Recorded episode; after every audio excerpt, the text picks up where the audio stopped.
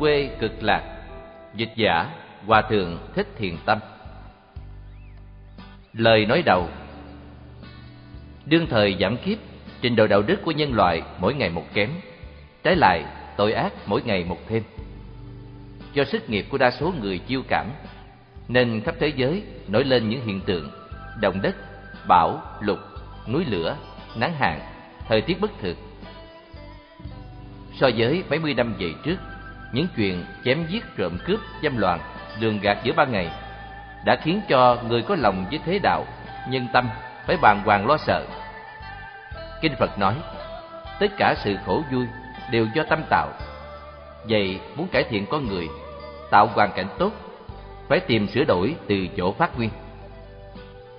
Đây tôi muốn nói là mọi người phải dứt trừ tâm niệm xấu ác, dĩ như muốn được dòng nước trong, đừng để cho nguồn dẫn đục trong khi xem bộ tư quy tập, tôi thấy nó có lợi ích cho sự hướng thiện, đường giải thoát của người đời.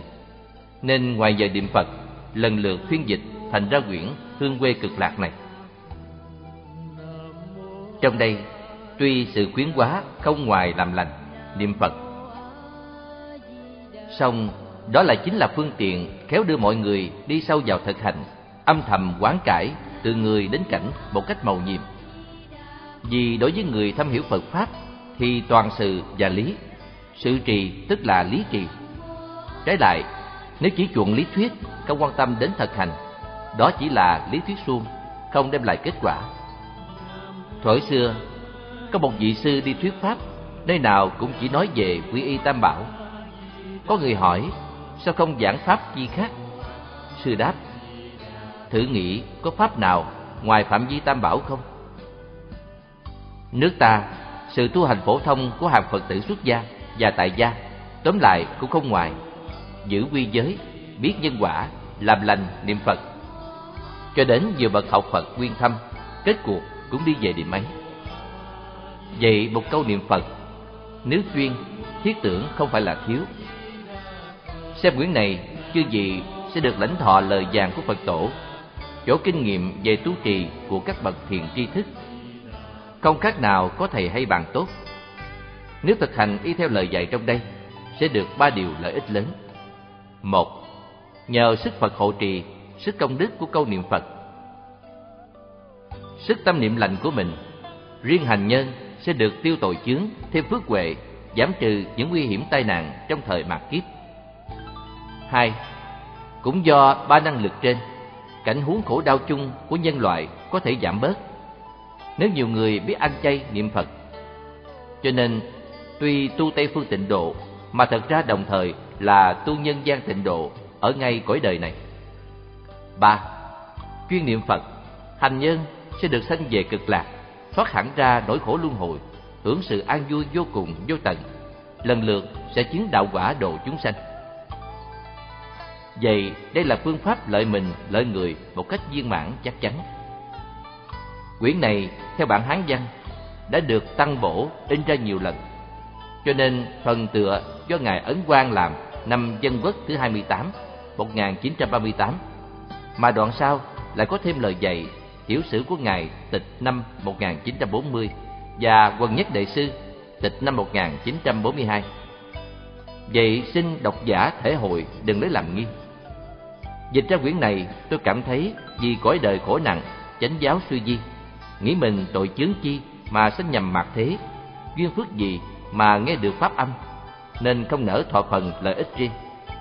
Tùy sức, tùy phần tuyên dương đạo giải thoát, để tỏ lòng báo đáp bốn ân, đợi vui đồng loại trong muôn một, thế thôi. Đã từng trôi nổi riêng thương khách, muốn nhủ đồng nhân lại cố hương. Xin mượn hai câu thơ trên đây để bày tỏ tâm sự tôi vậy. Mùa an cư năm canh tí 1960 Dịch giả Liên Du Kính Ghi Thực hiện bởi Trung tâm Diệu Pháp Âm Chùa Khuôn diệt đường Phạm Văn hai quận Tân Bình, thành phố Hồ Chí Minh. Website diệu pháp âm.net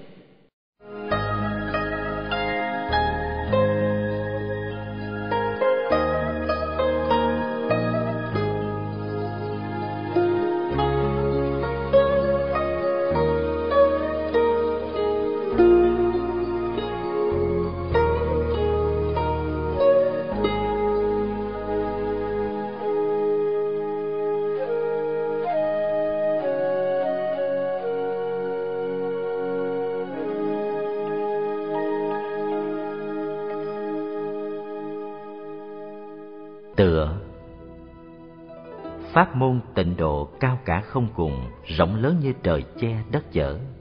Đây là pháp môn tổng trị của chư Phật ba đời, là đạo màu đặc biệt trong một đời giáo hóa của Đức Thích Ca. Trên như bậc đẳng giác Bồ Tát, không thể vượt ra ngoài phạm vi của môn này. Dưới dù kẻ phạm tội nghịch ác cũng được giữ phần tế độ. Tuy nhiên, bởi pháp môn cao siêu như thế mà phần nhiếp cơ lại quá phổ cập, dùng sức ít mà thu thập kết quả rất mau lẹ, lớn lao. Nên những vị thông hiểu đôi chút về tông giáo đều xem thường, cho là môn tu trì của kẻ ngu phu, ngu phụ. Truy nguyên cũng do các vị ấy chưa hiểu rõ các chỗ lớn nhỏ, khó dễ của Phật lực và tự lực. Hai phương diện này, sự hơn kém thật không thể dùng lời nói, văn từ hình dung cho hết được. Vì sao? Bởi tất cả pháp môn khác đều nương theo sức giới, định, huệ, tu cho đến nghiệp sạch tình không mới có thể thoát luân hồi sanh tử. Nhưng địa vị nghiệp sạch tình không đâu phải là dễ được. Trong hai phần hoặc nghiệp dứt được kiến, dứt được kiến hoặc khó cũng như ngăn chặn dòng nước đổ bốn mươi dặm, huống nữa là tư hoặc ư. Dù cho bậc tỏ ngộ cao siêu, nếu chưa dứt sạch phiền não, vẫn còn bị luân hồi. Và một khi đã thọ sanh thì kẻ thối thất trong một muôn có đến mười ngàn, kẻ tiến bộ trong ức người khó được ba bốn. Thế thì tự lực không đủ ý lại, không chi vững vàng. Những kẻ khoe mình là trí, không chịu thuận theo lòng từ thể nhiếp thọ của Như Lai, thử nghĩ có nên tự phụ chăng? Riêng về môn tịnh độ, nếu người có đủ tín nguyện chân thiết, dùng lòng chí thành niệm Phật như con thơ nhớ mẹ, và hàng ngày sự hành vi không trái với đạo đức, thì đến khi lâm chung sẽ được nhờ Phật tiếp dẫn sanh về Tây Phương. Dù người ấy nghiệp hoặc hãy còn, nhưng khi đã giảng sanh thì chỗ sở đắc cũng cao hơn bậc A-la-hán tình không, nghiệp sạch. Vì lẽ chủng tánh không đồng kẻ chưa dứt nghiệp hoặc, còn như thế, người đã hết nghiệp, không đợi phải luận nhiều. Ấy bởi do phật lực, pháp lực và tâm lực của chúng sanh đều không thể nghĩ bàn, mà tâm lực lại nhờ năng lực của phật và pháp được hiển hiện một cách vẹn toàn. Cho nên chỉ ý lại vào tự lực, sánh với nương nhờ phật lực, thật kém xa nhau, hằng hà xa số sự cách biệt của đất trời. Lại nên biết đạo lý của môn tịnh độ này không thể đem luận chung với các pháp môn phổ thông khác, vì đây là pháp môn đặc biệt. Tôi thường có đôi liễn pháp môn cao cả, lợi khắp ba căn, nhân đây chính cõi đồng về, mười phương khen ngợi. Phật nguyện rộng sâu, không từ một vật, nên được ngàn kinh điều chỉ, muôn luận tuyên bày trong kinh Hoa Nghiêm về phẩm Phổ Hiền Hạnh Nguyện, tất cả các bậc pháp thân đại sĩ ở 41 vị, thập trụ, thập hạnh, thập hồi hướng, thập địa, đẳng giác, nơi hoa tạng thế giới hải, đều y theo lời khuyên của Đức Phổ Hiền Bồ Tát. Dùng công đức mười đại nguyện dương cầu sanh Tây Phương để được viên mãn quả Phật. Các bậc đại sĩ mà còn như thế, kẻ phàm phu đầy nghiệp lực, tự ý chút tài chí mọn, xem thường môn tịnh độ, thử xét mình có hơn các bậc Bồ Tát kia chăng? Hay là bởi mê loạn cầu cao, để rồi muốn siêu trở thành đọa lạc, muốn khéo quá ra dũng về? Những kinh sách Hoàng Dương tịnh độ xưa nay rất nhiều, trong ấy đại sư Như Sầm tuyển ra những lời hay ý đẹp của Phật, Bồ Tát, Tổ sư và ngôn luận của các bậc trí thức cận đại chép thành quyển Hương quê cực lạc, nhan đề dịch thoát của hai chữ tự quy này. Đại sư nhờ tôi làm lời tựa, tôi tự xét lúc trẻ tuổi không gắng sức, đến nay già kém, tài năng chỉ đem nghĩa lý mình đã tin hiểu trong 59 năm viết ra để lấp cho rồi trách nhiệm. Nhân tiện, dân tỏ chút ngu thành, nguyện khắp đồng nhân đều được sanh về cực lạc. Chỗ thật tâm của tôi là thế, Ngoài ra, những bậc tài trí có bình luận chê cười tôi chưa từng nghĩ đến. Theo đây xin có mấy lời ca rằng khắp khuyên đồng phát nguyện lành nguyện cầu giảng sanh. Đất khách suối non hiểm nhiều mặc ai luyến tình. Tự mình không muốn về thôi quyết về tất được. Đường quê có ai tranh giành gió mát trăng thanh những khách nhớ quê xin cùng chú ý. Đời dân quốc thứ 28 năm kỷ mão tiết đông chí. Thích ấn quang cẩn soạn. Thích ca mâu ni phật. Thích ca mâu ni là tiếng phạn, dịch năng nhân tịch mặt thích ca là họ, mâu ni là tên. Phật có nghĩa là đấng giác ngộ đức bổn sư khi xưa là thái tử tất đạt đa ở xứ trung ấn độ nước ca tỳ la vệ cha là vua tịnh phạn mẹ là ma gia hoàng hậu thái tử xuất gia lúc 19 tuổi đến 30 tuổi thành đạo thuyết pháp 50 năm trụ đời 80 tuổi Đức Phật ra đời độ vô lượng chúng sanh, hiện nay đạo pháp của Ngài được khắp giới Á Âu tôn trọng. Kinh Phật thuyết A Di Đà nói: từ đây thẳng về phương Tây, trải qua mười muôn ức cõi Phật. Có thế giới tên là Cực Lạc. Cõi ấy có Đức Phật hiệu là A Di Đà, hiện nay đương thuyết pháp. Tại sao cõi kia gọi là Cực Lạc? Vì chúng sanh ở cõi ấy không có các sự khổ, chỉ hưởng những điều vui nên gọi là cực lạc. Đức Phật ấy vì sao hiệu là A-di-đà? Bởi ánh sáng của Đức Phật này không lường, soi khắp mười phương quốc độ, không chỗ nào chứa ngại nên hiệu là A-di-đà. Lại nữa, Đức Phật kia cùng với nhân dân của Ngài sống lâu đến không lường, không ngàn, A Tăng kỳ kiếp, nên gọi là A-di-đà. Chúng sanh sanh về cõi cực lạc, đều là bậc A bệ bạc trí. Trong ấy hàng nhất sanh bổ xứ rất nhiều, không thể dùng toán số tính biết được.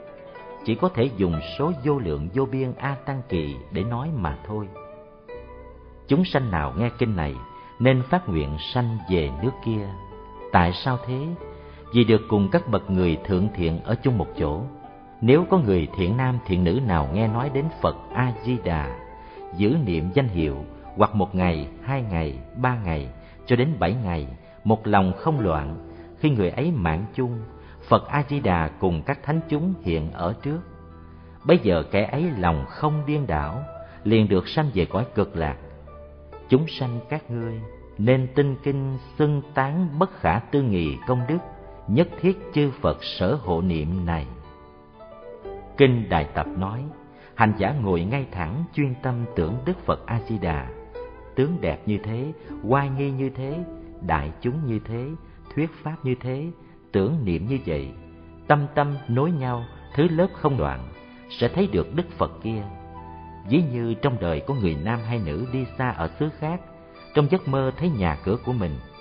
Lúc bấy giờ thật ra người ấy chẳng biết là đêm hay ngày, là ngoài hay trong, tường vách núi đá không thể che ngăn, cho đến sự tối tăm mù mịt không làm chướng ngại hành giả mỗi niệm cứ quân tu như thế lâu ngày sự quán tưởng sẽ sáng suốt, lanh lẹ. Kết quả thấy được đức phật di đà. Kinh thập lục quán nói, muốn sanh về cực lạc phải tu ba thứ phước. Một, hiếu dưỡng cha mẹ, phụng thờ sư trưởng, tâm từ bi không giết hại, tu mười nghiệp lành. Hai, thọ trì tam quy, giữ trọn các giới, đừng phạm oai nghi. Ba, phát lòng bồ đề tin sâu lý nhân quả. Đọc tụng kinh đại thừa, khuyến tấn người tu hành. Ba điều trên đây gọi là tịnh nghiệp.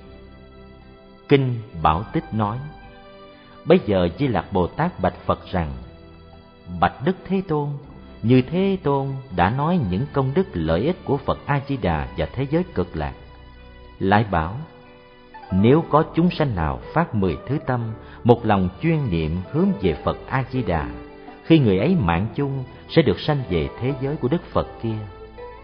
Bạch Đức Thế Tôn, thế nào là phát mười thứ tâm và do tâm nào sanh về cực lạc? Phật bảo, này Di Lặc, mười thứ tâm ấy không phải hạng người phàm phu bất thiện có thể phát được. Những chỉ là mười tâm. Một, đối với chúng sanh khởi lòng đại từ không làm tổn hại.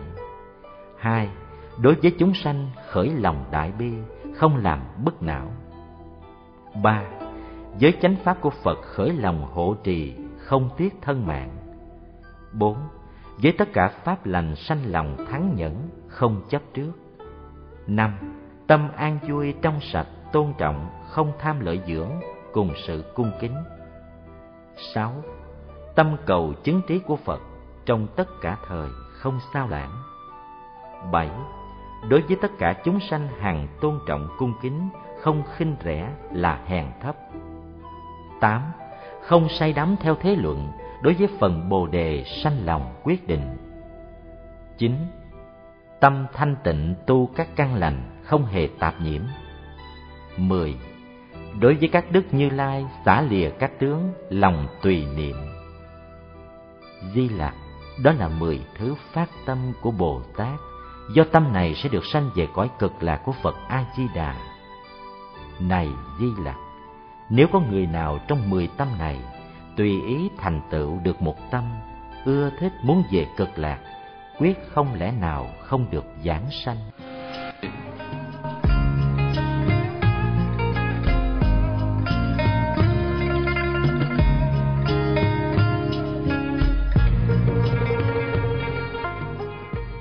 Đạo sư a di đà phật. A di đà là tiếng phạn, dịch là vô lượng thọ hoặc vô lượng quan. Ngài là vị giáo chủ của thế giới cực lạc về phương tây.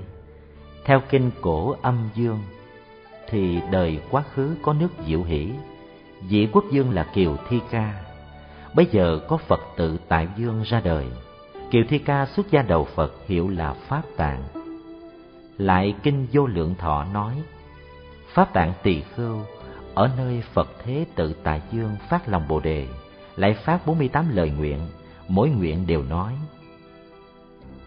nếu không được như thế, tôi thề không thành phật những đại nguyện ấy đã thành tựu và ngài pháp tạng đã thành phật, tức là đức a di đà ở nơi thế giới cực lạc hiện nay. Theo kinh vô lượng thọ 48 đại nguyện của Đức A-di-đà có mấy điều thiết yếu sau đây. Nguyện thứ 18, khi tôi thành Phật, chúng sanh trong mười phương hết lòng tin ưa, muốn sanh về nước tôi, xưng danh hiệu tôi cho đến mười niệm, nếu không được giảng sanh, tôi thề không thành chánh giác. Nguyện thứ 19, khi tôi thành Phật, chúng sanh trong mười phương phát lòng Bồ đề, tu các công đức, chí tâm phát nguyện cầu sanh về nước tôi Đến lúc lâm chung, nếu tôi không cùng thánh chúng hiện ở trước người ấy tiếp dẫn, tôi thề không thành chánh giác. Nguyện thứ hai mươi 21 Khi tôi thành Phật, hàng nhân thiên trong nước tôi thảy đều đủ ba mươi hai tướng đại nhân. Nếu chẳng được như thế, tôi thề không thành chánh giác. Nguyện thứ hai mươi bảy Khi tôi thành Phật, từ hàng nhân thiên cho đến tất cả muôn vật trong nước tôi, hình sắc đều tốt đẹp, nghiêm sạch sáng rỡ, di diệu cùng cực, không thể tính kể. Nếu những chúng sanh chứng được thiên nhãn mà có thể biện thuyết rõ ràng được sanh số, tôi thề không thành chánh giác. Nguyện thứ ba mươi hai Khi tôi thành Phật, từ cõi đất lên đến hư không, những cung điện, lầu quán, ao nước, cây hoa, tất cả dạng vật đều do vô lượng tạp bảo, trăm ngàn thứ hương hoa hiệp tạo thành, nghiêm đẹp kỳ diệu, hơn các thiên cung. Mùi hương trong nước tôi lan tỏa khắp mười phương thế giới. Các Bồ Tát tiếp xúc được hương ấy đều tu Phật hành. Nếu chẳng được như thế, tôi thề không thành chánh giác. Nguyện thứ ba mươi chín Khi tôi thành Phật, hàng nhân thiên trong nước tôi đều hưởng sự an vui như bậc lậu tận tỳ khưu. Nếu chẳng được như thế, tôi thề không thành chánh giác. Quán Thế Âm Bồ Tát trong kinh Bi Hoa về kiếp quá khứ, thuở đời Phật Bảo Tạng, khi Đức A Di Đà còn làm luân dương, thì Bồ Tát làm vị thái tử thứ nhất của ngài, hiệu là Bất Thuấn. Lúc thái tử đối trước Đức Bảo Tạng phát đại nguyện rồi, Phật liền ban cho danh hiệu là Quán Thế Âm. Hiện tại, Bồ Tát ở cõi cực lạc phụ giúp Phật A Di Đà mà hoàng hóa và tiếp dẫn chúng sanh Về sau Bồ Tát cái vị Đức A Di Đà mà thành Phật, hiệu là biến xuất nhất thế công Đức Sơn Dương Như Lai. Thế giới cực lạc đổi tên lại là Nhất Thế chân Bảo Sở Thành Tựu. Về phần nhân hạnh quả đức cùng sự ứng hóa của Bồ Tát, trong Kinh Pháp Hoa, Lăng Nghiêm và Đại Bi có nói đến.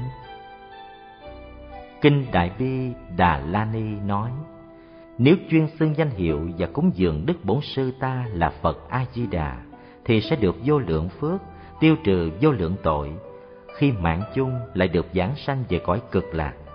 Bây giờ Đức Như Lai đưa tay tiếp dẫn và xoa đầu kẻ ấy mà bảo rằng, Người đừng sợ hãi, vì đã được sanh về nước ta. Kinh Quán Thế Âm Bồ Tát Thọ Ký nói, Kẻ nào phát lòng vô thượng Bồ Đề, nguyện sanh về cực lạc đều được thấy cõi ấy, lại thấy Phật A-di-đà cùng các hàng Bồ Tát và Thanh Văn. Người đó thấy như thế rồi, vui mừng khắp khởi sướng lên rằng, Nam Mô A Di Đà Như Lai, ứng cúng chánh biến tri. Bây giờ trong pháp hội có 84.000 chúng sanh đều phát lòng Bồ đề, nguyện trồng căn lành để được giảng sanh về cực lạc. Đại Thế Chí Bồ Tát trong kinh Bi Qua về kiếp quá khứ, thối đời Đức Phật Bảo Tạng, khi Đức A Di Đà còn làm luân dương, thì Bồ Tát làm vị thái tử thứ hai của ngài, hiệu là Mani. Lúc thái tử Mani đối trước với Đức Phật Bảo Tạng phát thệ nguyện rồi, Phật liền ban cho danh hiệu là Đắc Đại Thế và thọ ký cho sau thành Phật hiệu là Thiện Trụ Trân Bảo Sơn Dương Hiện tại Bồ Tát ở cõi cực lạc phụ giúp Phật A Di Đà hoàng hóa và tiếp dẫn chúng sanh. Về sau Bồ Tát thành Phật kế đức quán thế âm, thế giới, thời, kiếp và Phật sự cùng Phật công đức Sơn Dương Đồng. Trong kinh Lăng Nghiêm, Bồ Tát nói pháp môn niệm Phật thật rất là tinh khiết, người tu tịnh nghiệp nên tuân theo. Kinh Lăng Nghiêm nói: Tôi nhớ hàng hà sa kiếp về trước, có mười hai Đức Như Lai nối nhau ra đời trong một kiếp.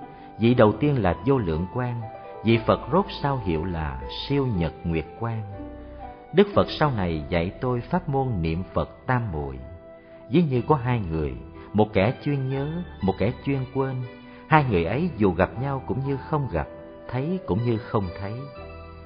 Nếu hai người đều nhớ nhau, sức nhớ tưởng càng sâu, thì từ đời này đến đời khác, hai kẻ ấy đồng như hình với bóng, không xa rời nhau được.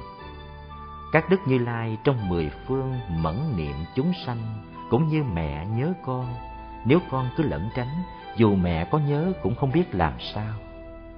Trái lại, nếu con nhớ mẹ, cũng như mẹ nhớ con, thì mẹ con đời đời chẳng cách xa nhau. Nếu tâm của chúng sanh hàng nhớ Phật, niệm Phật, thì đời này, đời sau, quyết định sẽ thấy Phật, cách Phật không xa, chẳng cần dùng phương tiện chi khác, tâm mình được khai ngộ. Như người nhuộm các thứ hương, thân kẻ ấy có mùi thơm, đó là hương quan trang nghiêm. Chỗ bản nhân của tôi là dùng tâm niệm Phật được chứng vào vô sanh nhẫn. Nay ở cõi này nhiếp thọ người niệm Phật đem về tịnh độ. Nay Phật hỏi về viên thông, tôi không lựa chọn, nhiếp cả sáu căn, tịnh niệm nối luôn được tam ma địa. Đây là bậc nhất. Văn thù sư lợi Bồ Tát Văn thù sư lợi có chỗ gọi là mạng thù thất lị, dịch là diệu đức hoặc diệu kiết tường. Theo kinh Bi Hoa, Bồ Tát khi xưa là Thái tử Dương Chúng, con thứ ba của Luân Dương thời Đức Phật Bảo Tạng. Khi Thái tử phát hoàng thệ ở trước Phật rồi, liền được đổi tên là Văn Thù Sư Lợi và được thọ ký về sau thành Phật hiệu Phổ Hiện ở thế giới thanh tịnh vô cấu bảo chi về phương Nam. Lại kinh Văn Thù Bát Niết Bàn nói Văn Thù Bồ Tát thị hiện sanh ở nước Xá Vệ, làng Đa La, làm con của Phạm Đức Bà La Môn. Bồ Tát từ hông bên mặt của mẹ sanh ra, thân sắc tử kim, biết nói liền lúc ấy, lớn lên theo Phật xuất gia. Kinh Hoa Nghiêm nói, bây giờ ánh sáng chiếu qua ngàn thế giới, tất cả đức văn thù ở các cõi đều đồng thời đối trước Phật nói kệ rằng Trong tất cả oai nghi, thường nhớ công đức Phật, ngày đêm không xen hở, nghiệp như thế nên tu. Kinh Quán Phật Tam bụi Hải nói, sau khi văn thù sư lợi Bồ Tát này bỏ túc nhân, tự nói đã chứng được niệm Phật Tam Muội, tất sanh về tịnh độ. Đức Thế Tôn thọ ký rằng, ông sẽ được sanh về cõi cực lạc. Bồ Tát liền đọc kệ phát nguyện. Tôi nguyện lúc mạng chung, trừ tất cả chướng ngại, thấy Phật A Di Đà sanh về cõi cực lạc. Khi đã về nơi ấy, thành tựu các đại nguyện a di đà thế tôn thọ ký cho thành phật. Trong tịnh độ thánh hiền lục nói, đời đường pháp chiếu đại sư nhờ đức văn thù dùng thần lực nhiếp vào thánh cảnh ở non ngũ đài. Đại sư đảnh lễ bồ tát và thưa thỉnh về yếu môn tu hành. Đức văn thù bảo, nay ngươi nên niệm phật, chính là lúc hợp thời. Bởi các môn tu hành không chi hơn niệm phật. Siêng năng cúng dường tam bảo, gồm tu phước huệ hai điều này rất là cần yếu. Đời quá khứ, ta nhân cúng dường, quán tưởng và niệm phật mà được nhất thế chủng trí. Cho nên tất cả pháp pháp bát nhã ba la mật, môn thiền định rất sâu, cho đến chư phật, đều từ nơi niệm phật mà sanh. Thế nên biết niệm phật là vua của các pháp. Ngài pháp chiếu hỏi, đệ tử phải niệm như thế nào ạ? À? Bồ Tát bảo Thế giới phương Tây có Phật A-di-đà. Nguyện lực của Đức Phật ấy không thể nghĩ bàn. Người nên tưởng niệm chớ cho gián đoạn. Khi mạng chung quyết định sẽ được giảng sanh không còn thối chuyển. Nói rồi, Bồ Tát đưa cánh tay sắp vàng xoa đánh Ngài Pháp Chiếu và bảo rằng Do ngươi niệm Phật không bao lâu sẽ chứng quả vô thượng Bồ Đề. Đại sư được thọ ký rồi vui mừng đánh lễ lui ra.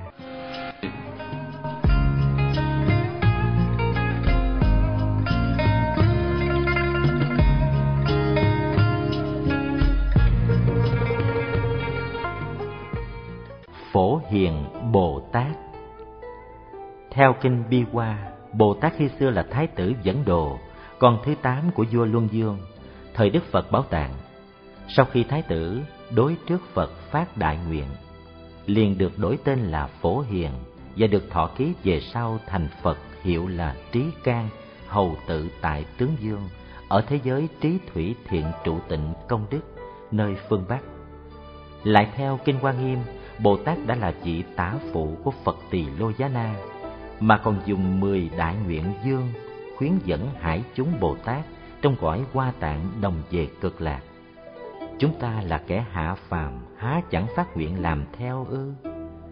Kinh Quang nghiêm nói khi phổ hiền bồ tát khen ngợi công đức thù thắng của như lai rồi liền bảo các bồ tát và ngài thiện tài rằng nếu muốn thành tựu công đức ấy phải tu mười điều hạnh nguyện rộng lớn. Kính lễ chư phật, khen ngợi như lai. Rộng tu sự cúng dường, sám hối nghiệp chướng. Tùy hỷ các công đức, thỉnh phật chuyển pháp luân. Thỉnh phật trụ ở đời, thường theo phật tu học. Hằng thuận các chúng sanh, hồi hướng khắp tất cả nếu có người nào dùng lòng tin sâu, thọ trì đọc tụng đại nguyện này, cho đến biên chép bốn câu kệ, sẽ được mau tiêu trừ tội ngũ gián.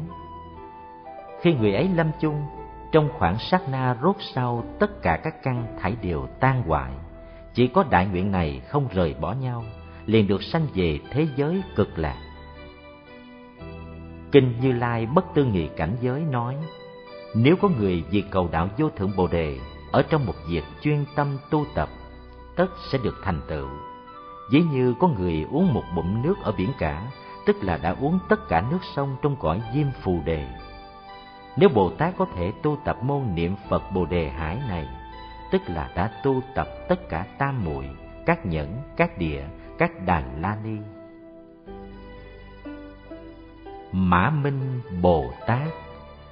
Theo bộ truyền đăng lục, khi Bồ Tát sanh ra cảm động đến bầy ngựa đều bi thương kêu la. Bồ Tát lại khéo thuyết pháp, có thể khiến cho bầy ngựa nghe rồi rơi lệ kêu thương. Sau khi Đức Thích Ca diệt độ 600 năm, 96 thứ ngoại đạo ở Tây Dực đều phục hưng, phá hủy Phật Pháp. Bồ Tát bèn thị hiện sanh ở miền Đông Ấn Độ, nước Tan Kỳ Đa, làm nhiều bộ luận hiển chánh phá tà. Trong bộ luận khởi tiến, Bồ Tát khuyên người niệm Phật cầu sanh Tây Phương. Khi lâm chung, Ngài vào Pháp Long phấn tấn tam muội đưa mình lên hư không, tỏa ra ánh sáng rực rỡ như mặt trời. Kế đó lại trở về bản dị mà nhập Niết Bàn. Luận Đại Thừa khởi tính nói, nên mạnh mẽ tinh tấn, ngày đêm sáu thời lễ bái chư Phật, thành tâm sám hối, khuyến thỉnh, tùy hỷ, hồi hướng về quả Bồ đề. Tu tập như thế không thôi nghĩ thì sẽ được khỏi các chướng, căn lành thêm lớn. Lại nói, Như Lai có thắng phương tiện để nhiếp hộ kẻ tín tâm, ấy là dùng nhân duyên chuyên nhớ niệm Phật, tùy nguyện cầu sanh về tịnh độ ở phương khác, do được thường thấy Phật nên vĩnh viễn xa lìa ác đạo. Như trong Tu Đa La nói, nếu người chuyên niệm Phật A Di Đà ở phương Tây đem những căn lành mình tu hồi hướng về cõi kia thì được giảng sanh. Do thường thấy Phật nên không còn lo thối chuyển. Long Thọ Bồ Tát Nhân vì Ngài sanh dưới cội cây có rồng ở, lại đắc đạo ở Long Cung nên gọi là Long Thọ Bồ Tát. Dòng Phạm Chí, người xứ Nam Thiên Trúc, rộng hiểu các môn học thế gian, mới xuất gia ba tháng đã thông suốt tam tạng. Bây giờ Long Dương rước Ngài xuống Long Cung, trong chín tuần Ngài xem Long Tạng chưa đầy muôn một, liền ngộ vô sanh nhẫn.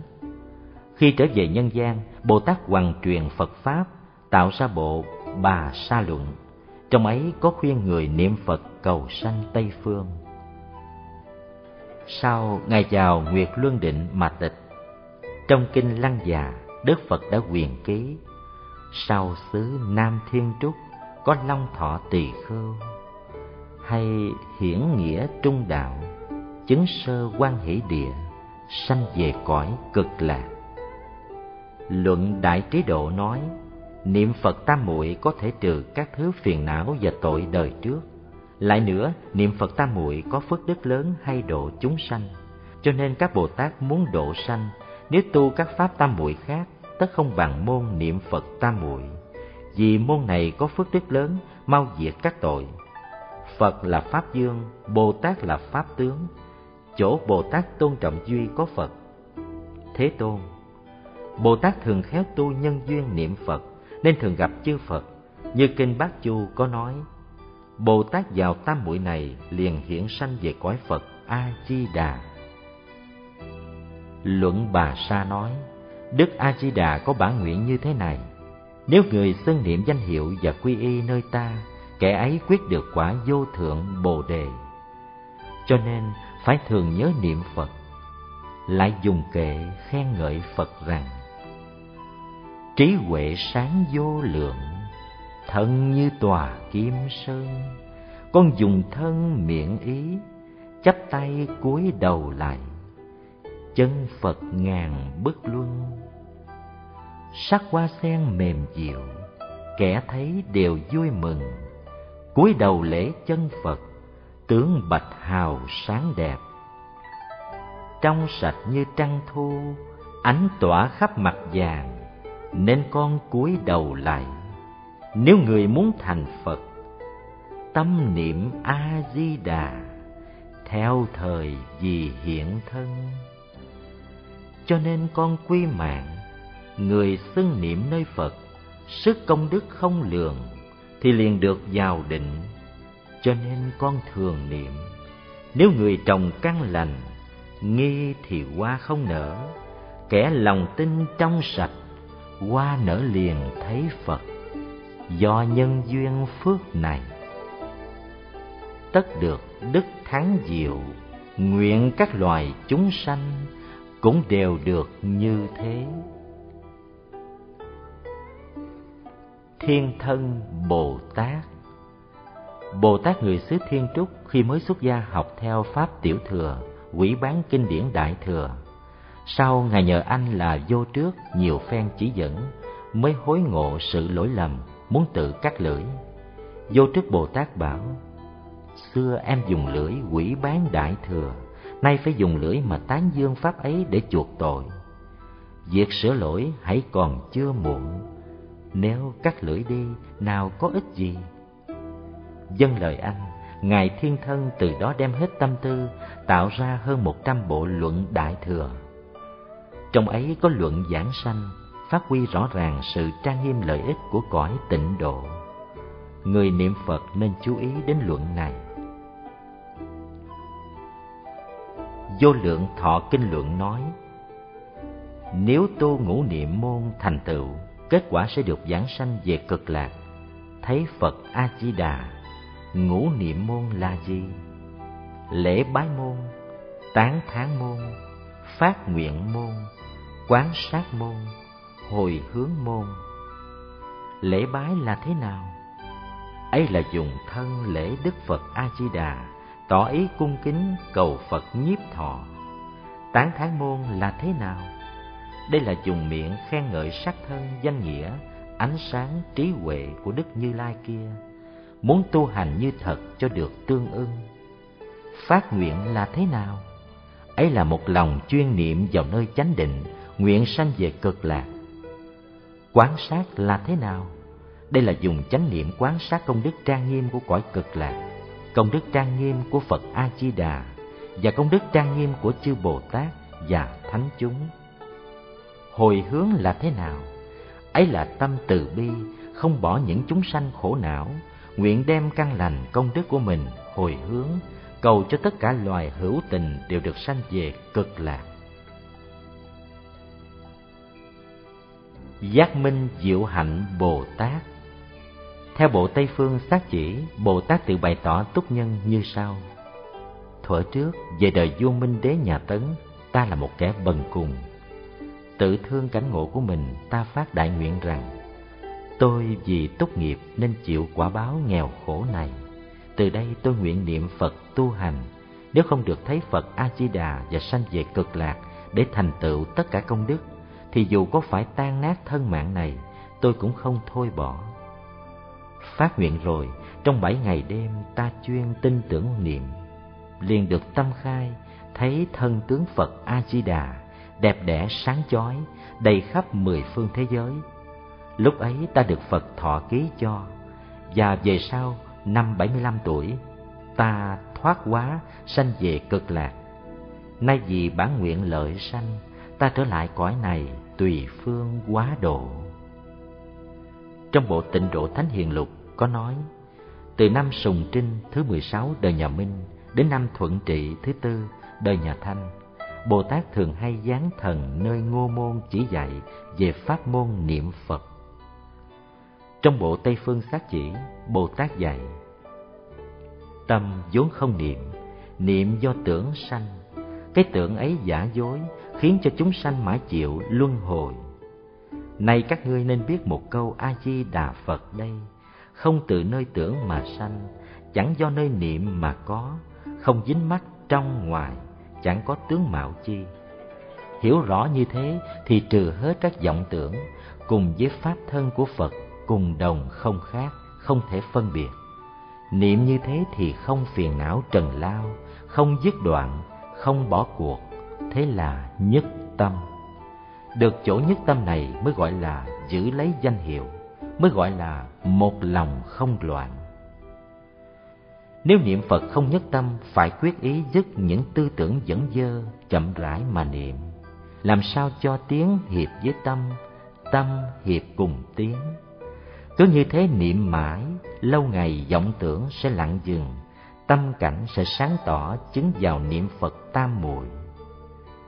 kể rằng, nói ít một câu chuyện, niệm nhiều một câu Phật, đánh được giọng niệm chết, hứa pháp thân ngươi sống. Trước khi niệm Phật, phải phát đại nguyện sanh về cực lạc, rồi sau chí thành khẩn thiết xưng thánh hiệu Đức A Di Đà. Khi niệm phải khiến cho tiếng duyên theo tâm, tâm duyên theo tiếng, tâm và tiếng nương nhau, giữ cho bền lâu đừng mất, thì sẽ được vào chánh ức niệm tam muội. Đại để người tu tịnh nghiệp, khi đi đứng nằm ngồi, đều phải hướng về phương Tây thì cơ cảm dễ thành. Căn cảnh dễ thuần thục. Trong thất chỉ cúng một tượng Phật, một quyển kinh, một lư hương, còn bàn, ghế và giường mỗi thứ chỉ một cái, không nên để nhiều vật khác. Ngoài sân cũng phải quét dọn sạch sẽ để cho khi đi kinh hành không bị trở ngại. Điều cần yếu là làm sao cho tâm mình không dướng một mãi trần, dứt bạc muôn điều lo nghĩ, rỗng rang trong sáng, không biết có thân có đời, cũng không biết hành động của mình hôm nay là việc tu hành. Được như thế thì cùng với đạo ngày gần, với đời ngày xa, có thể xu hướng về tịnh nghiệp. Pháp tu tịnh độ không ngoài hai chữ chuyên cần. Chuyên thì không thêm một việc chi khác, cần thì không bỏ phí phút giây. Lại Pháp trì danh, cần mỗi chữ mỗi câu tâm và tiếng nương nhau, không xen lẫn một mảy niệm đời. Lâu ngày thành thục, quyết định được sanh về cực lạc, ngồi tòa bảo liên, lên ngôi bất thối. Bài kệ phát nguyện của Đại Từ Bồ Tát Phật mười phương ba đời, A-di-đà bậc nhất, chính phẩm độ chúng sanh, hoài đức không cùng cực. Nay con đại quy y, sám hối tội ba nghiệp, có bao nhiêu phước lành, hết lòng xin hồi hướng. Nguyện chúng bạn đồng tu, cảm ứng theo thời hiện, khi lâm chung cảnh Phật hiện trước mắt rõ ràng kẻ thấy nghe tinh tấn đồng sanh về cực lạc thấy phật khỏi sanh tử như phật độ muôn loài.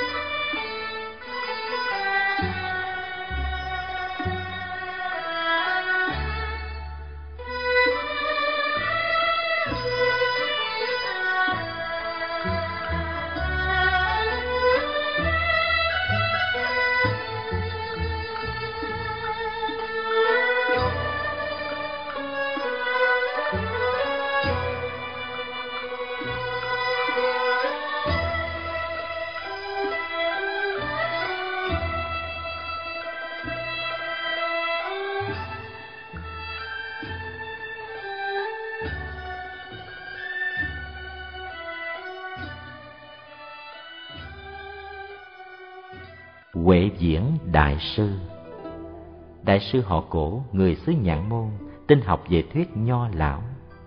Năm 21 tuổi, sư nghe Ngài Đạo An giảng kinh bát nhã, bỗng tỏ ngộ than rằng các môn học nho lão đều như lúa ép thôi. Nhân đó bèn xuất gia, thể hoàng dương Phật giáo. Ngài Huệ An từng khen, chánh pháp truyền bá ở Trung Hoa là do Huệ Diễn này chăng? Sau đại sư vào Lô Sơn, cảm rồng khai mạch nước, thần dẫn chuyển cây để cất chùa Đông Lâm. Ngài từng đào ao trồng sen, hợp chúng lại ngày đêm sáu thời niệm Phật cầu sanh Tây Phương. Nhân gọi là liên xã, đại sư ở trong non hơn ba mươi năm. Vua dời cũng không đi, từng ba lần trông thấy thánh tướng, song trầm hậu không nói ra. Năm Nghĩa Hy thứ mười hai Phật lại hiện, Ngài bèn ngồi ngay nhập diệt, thọ được tám mươi ba tuổi. Người sau tôn Đại sư làm sư tổ trong liên tông. Đại sư nói, sao gọi là niệm Phật tam muội? Ấy là nhớ chuyên tưởng lặng vậy.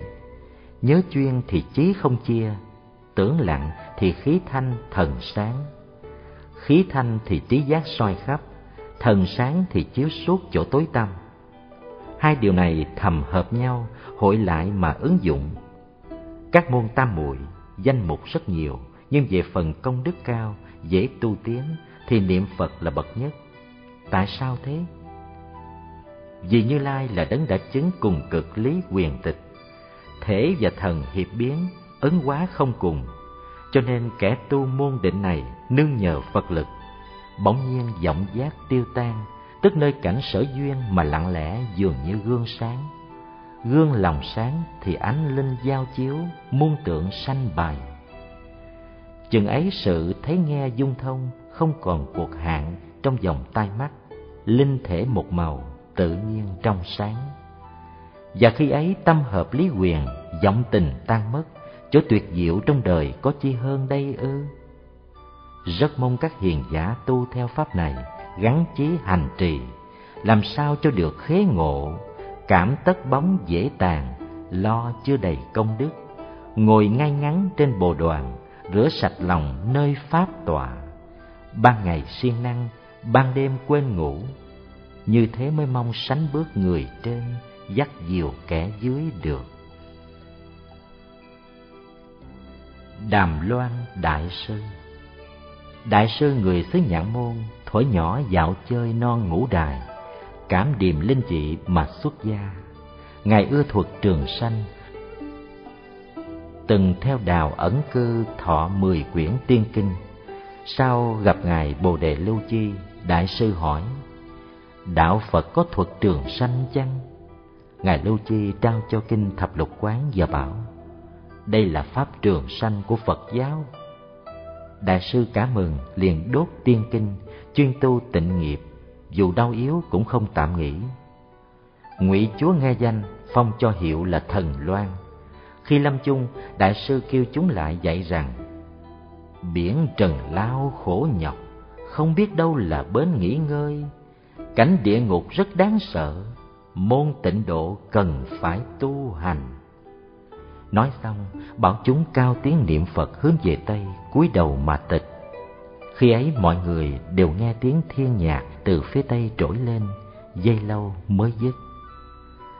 Đại sư dạy, ngoài bốn nguyện cầu sanh lại cần phải phát lòng Bồ đề, được giảng sanh cùng không, lấy đây làm chỗ y cứ. Thế nào là thập niệm tương tục? Đáp, Ví như có người ở nơi đồng vắng bị giặc cướp rút gươm rượt theo muốn giết, sợ hãi quá chạy thẳng miết đến một con sông. Đến đây người ấy thoáng nghĩ, nếu qua được sông này ta mới mong bảo toàn thân mạng. Nhưng bây giờ để y phục lội sang hay là cởi bỏ? Nếu để y phục sợ e sông rộng dướng mắt lội không thoát, còn cởi bỏ thì không kịp, vì giặc đuổi gần tới Bây giờ người ấy chỉ có một niệm tìm phương tiện làm sao cho qua được sông thôi, tuyệt không có ý nghĩ chi khác. Hành giả niệm Phật lại cũng như thế, chỉ chuyên thiết niệm, không có tạp tưởng. Tâm tâm nối nhau cho đến mười niệm gọi là thập niệm tương tục. Người niệm Phật khi bình thời nên ước hẹn với năm ba bạn đồng tu, đến lúc lâm chung nhắc nhở trợ niệm lẫn nhau như thế sự giảng sanh mới có phần vững chắc trí giả đại sư. Đại sư húy là trí khải vị sơ tổ của tông thiên thai. Ngài họ trần người đất vĩnh xuyên khi sanh ra có thần quan chiếu sáng cả nhà. Năm mười tám tuổi ngài xuất gia tham học với huệ tư thiền sư. Thấy ngài đến thiền sư nói Năm xưa ta với ngươi đồng ở Linh Sơn Pháp hội, túc duyên đeo đuổi, nay lại gặp nhau. Đại sư nương theo ngài Huệ Tư, chuyên tu không bao lâu, chứng được pháp hoa tam muội, trí huệ biện tài vô ngại. Ngài có soạn ra bộ tịnh độ thập nghi luận, khuyên người niệm Phật. Vua tuyên đế nhà Trần mến đức cất chùa thỉnh đại sư về trụ trì vua dưỡng đế nhà tùy cũng thọ giới cùng ngài lại tứ hiệu là trí giả sau đại sư trở về núi thiên thai pháp hóa càng thạnh. Mùa đông năm khai hoàng thứ mười bảy ngài hướng về tây niệm phật tọa hóa thọ được sáu mươi bảy tuổi. Đại sư nói muốn quyết định được sanh về tây phương cần phải đủ hai hạnh yểm ly và hân nguyện. Thế nào là hạnh yểm ly? Phải quan sát thân này đầy đủ sự nhơ nhốt chịu nhiều nỗi đau khổ, không có chi là vui, mà sanh lòng nhàm chán muốn thoát ly. Nghĩ tưởng như thế thì lửa dâm dục phiền não lần lần giảm bớt. Lại phát nguyện cầu được vĩnh viễn xa lìa cõi trần khổ lụy, không còn thọ cái nghiệp thân nam nữ, máu mủ tanh hôi, đắm mê theo ngũ dục, cầu được mau về tịnh độ, chứng thân pháp tánh trong sạch quang minh. Đó là hạnh yểm ly. Thế nào là hạnh hân nguyện? Trong đây có hai điều. Một, nên nghĩ chúng sanh chìm trong biển khổ, mình là phàm phu không đủ sức cứu độ. Nay tha thiết muốn về cực lạc, gần gũi với Phật, tu hành chứng quả vô sanh, để độ thoát lấy mình. Báo đáp bốn ân, cứu chúng sanh khổ não, đó là mục đích cầu sanh. Hai, duyên tưởng báo thân của Phật sắc vàng sáng rỡ, có tám mươi bốn ngàn tướng, mỗi tướng có tám mươi bốn ngàn vẻ đẹp, mỗi vẻ đẹp phóng ra tám mươi bốn ngàn tia sáng, soi khắp pháp giới nhiếp lấy những chúng sanh niệm Phật. Lại quán tưởng cõi cực lạc bảy báo trang nghiêm, đầy đủ sự an vui màu nhiệm mà sanh ra lòng ưa thích, do đó gắn sự bố thí trì giới niệm Phật, tu các hạnh lành, rồi đem hồi hướng nguyện mình cùng tất cả chúng sanh đều được sanh về tịnh độ. Làm như thế thì quyết định được giảng sanh, và đây là hạnh hân nguyện. Đạo Xước Đại Sư Đại sư họ vệ người Tính Châu, năm 14 tuổi Ngài xuất gia học kinh luận, lại theo toản thiền sư tập tham thiền. Sau nhân về ở chùa Quyền Trang miền Bích Cốc, Ngài mến hạnh nghiệp của Đàm Loan Pháp Sư, thường lễ niệm sáu thời hướng về Tây ngồi tĩnh tọa. Đại sư định khóa niệm Phật ngày đêm bảy muôn câu. Có một vị tăng nhập định, thấy Ngài cầm chuỗi chói sáng như hòn núi thất bảo. Ngoài ra, những điềm linh dị khác không thể kể xiết. Đại sư giảng tịnh độ tam kinh gần vài trăm lượt, giảng xong đại chúng tản mát ra niệm Phật, tiếng gian động khắp núi rừng. Cho đến mấy quyện ở gần, trẻ em từ bảy tuổi sắp lên đều biết niệm Phật. Lúc sư lâm chung, đại chúng thấy quá Phật giữa hư không, qua trời rơi xuống như mưa, xem lại Ngài đã tịch. Đại sư bảo, người tu tịnh nghiệp khi ngồi nằm không được xây lưng về hướng Tây, cũng không được hướng về Tây khạc nhổ cùng đại tiểu tiện. Bởi đã quy y về liên bang, nên tôn sùng miền kim địa nếu lòng không trân trọng, đâu phải là chí nguyện cầu sanh. Hỏi, niệm hồng danh đức a di đà có thể tiêu trừ nghiệp vô minh tâm tối và được giảng sanh? Sao có người xưng niệm mà vô minh vẫn còn, lại không mãn nguyện là chuyên cớ gì? Đáp, do không như thật tu hành, cùng với danh nghĩa không hợp nhau. Ấy bởi chẳng biết như lai là thân thật tướng, là thân vị phật lại có ba thứ không tương ứng nên không được giảng sanh. Một lòng tin không thuần khi còn khi mất. Hai lòng tin không duy nhất thường đổi thay không quyết định. Ba lòng tin không tương tục hằng bị tạp niệm làm cho gián đoạn. Cho nên khi niệm phật phải nhiếp tâm đừng cho tán loạn. Nếu niệm được tương tục là tín tâm, là nhất tâm, là thuần tâm. Niệm như vậy mà không giảng sanh, ấy là vô lý. Thiện đạo Đại Sư Đại Sư là tổ thứ hai trong liên tông. Ban sơ nhân thấy đạo tràng tịnh nghiệp của Ngài Đạo Xước. Sư mừng rỡ nói rằng, đây mới là nẻo bí yếu để thành Phật rồi đó Ngài đến Kinh Đô khuyên chúng tu tịnh độ. Thường quỳ niệm Phật cho đến khi kiệt sức mới thôi. Đại sư giảng môn tịnh độ hơn ba mươi năm, tu hành chuyên cần, chưa từng ngủ nghỉ. Được bao nhiêu của thí, Ngài dùng tả kinh Di Đà hơn mười môn quyển, vẽ thánh cảnh Tây Phương hơn ba trăm bức. Đại sư cảm hóa hàng đạo tục rất đông, trong ấy số người được tam muội sanh tịnh độ nhiều không kể xiết một hôm Ngài leo lên cây liễu hướng về Tây, chú nguyện xong gieo mình xuống rơi nhẹ như lá, ngồi kiết già mà tịch. Vua Cao Tông phục sự thần dị của Ngài, phong cho hiệu chùa là Quang Minh. Đại sư dạy, Đấng Đại Thánh xót thương, khuyên người chuyên xưng danh hiệu, bởi vì Pháp xưng danh rất dễ, nếu có thể giữ mỗi niệm nối nhau, lấy suốt đời làm hạnh, thì mười người tu, mười người giảng sanh, trăm người tu, trăm người giảng sanh. Tại sao thế? Vì không có duyên tạp nên được chánh niệm, vì cùng với bản nguyện của Phật hợp nhau, vì không trái với kinh giáo, vì thuận theo lời Phật.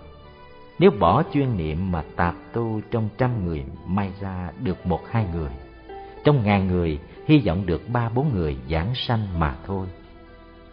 Người niệm Phật khi lâm chung chớ nên sợ chết, phải thường nghĩ rằng thân này không sạch, chịu nhiều sự khổ, nếu được bỏ quyển thân mà sanh về tịnh độ, chính là điều đáng vui mừng. Lúc đau yếu, chỉ nghĩ đến sự vô thường, một lòng niệm Phật chờ chết. Nhớ dạng người thân cận, khi có ai đến thăm nên khuyên vì mình mà niệm Phật, đừng nói chuyện tạp ở thế gian. Nếu bệnh nặng sắp chết, người xung quanh không được khóc lóc. Phải đồng thanh niệm Phật, đợi chừng nào bệnh nhân tắt hơi, trong mình lạnh hết rồi mới nên cử ai. Như người được hiểu rõ ý tịnh độ, thường đến khuyên lơn nhắc nhở cho. Đó thật là điều đại hạnh. Dùng theo phương pháp trên đây quyết định sẽ giảng sanh. Việc sống chết luân hồi rất lớn lao, phải tự mình gắng sức mới được.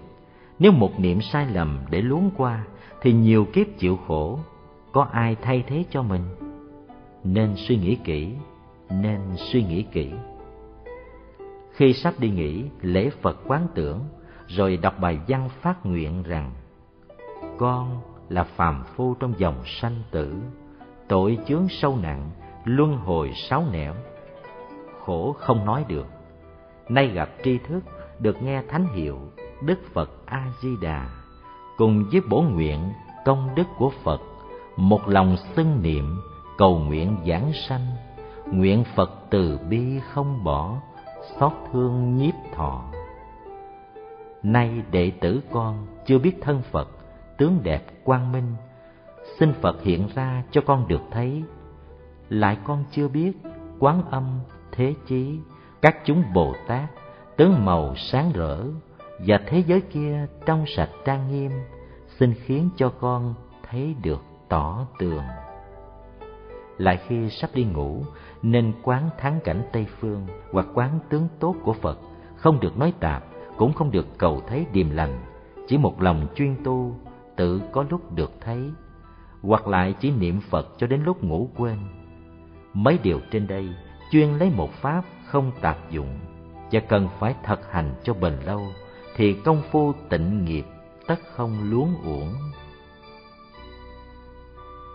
Hoài cảm đại sư Về lai lịch chưa rõ đại sư xuất thân từ đâu chỉ biết ban sơ, sư cùng với Ngài Quyền Trang, Từ Ân, đồng là người trong tông pháp tướng.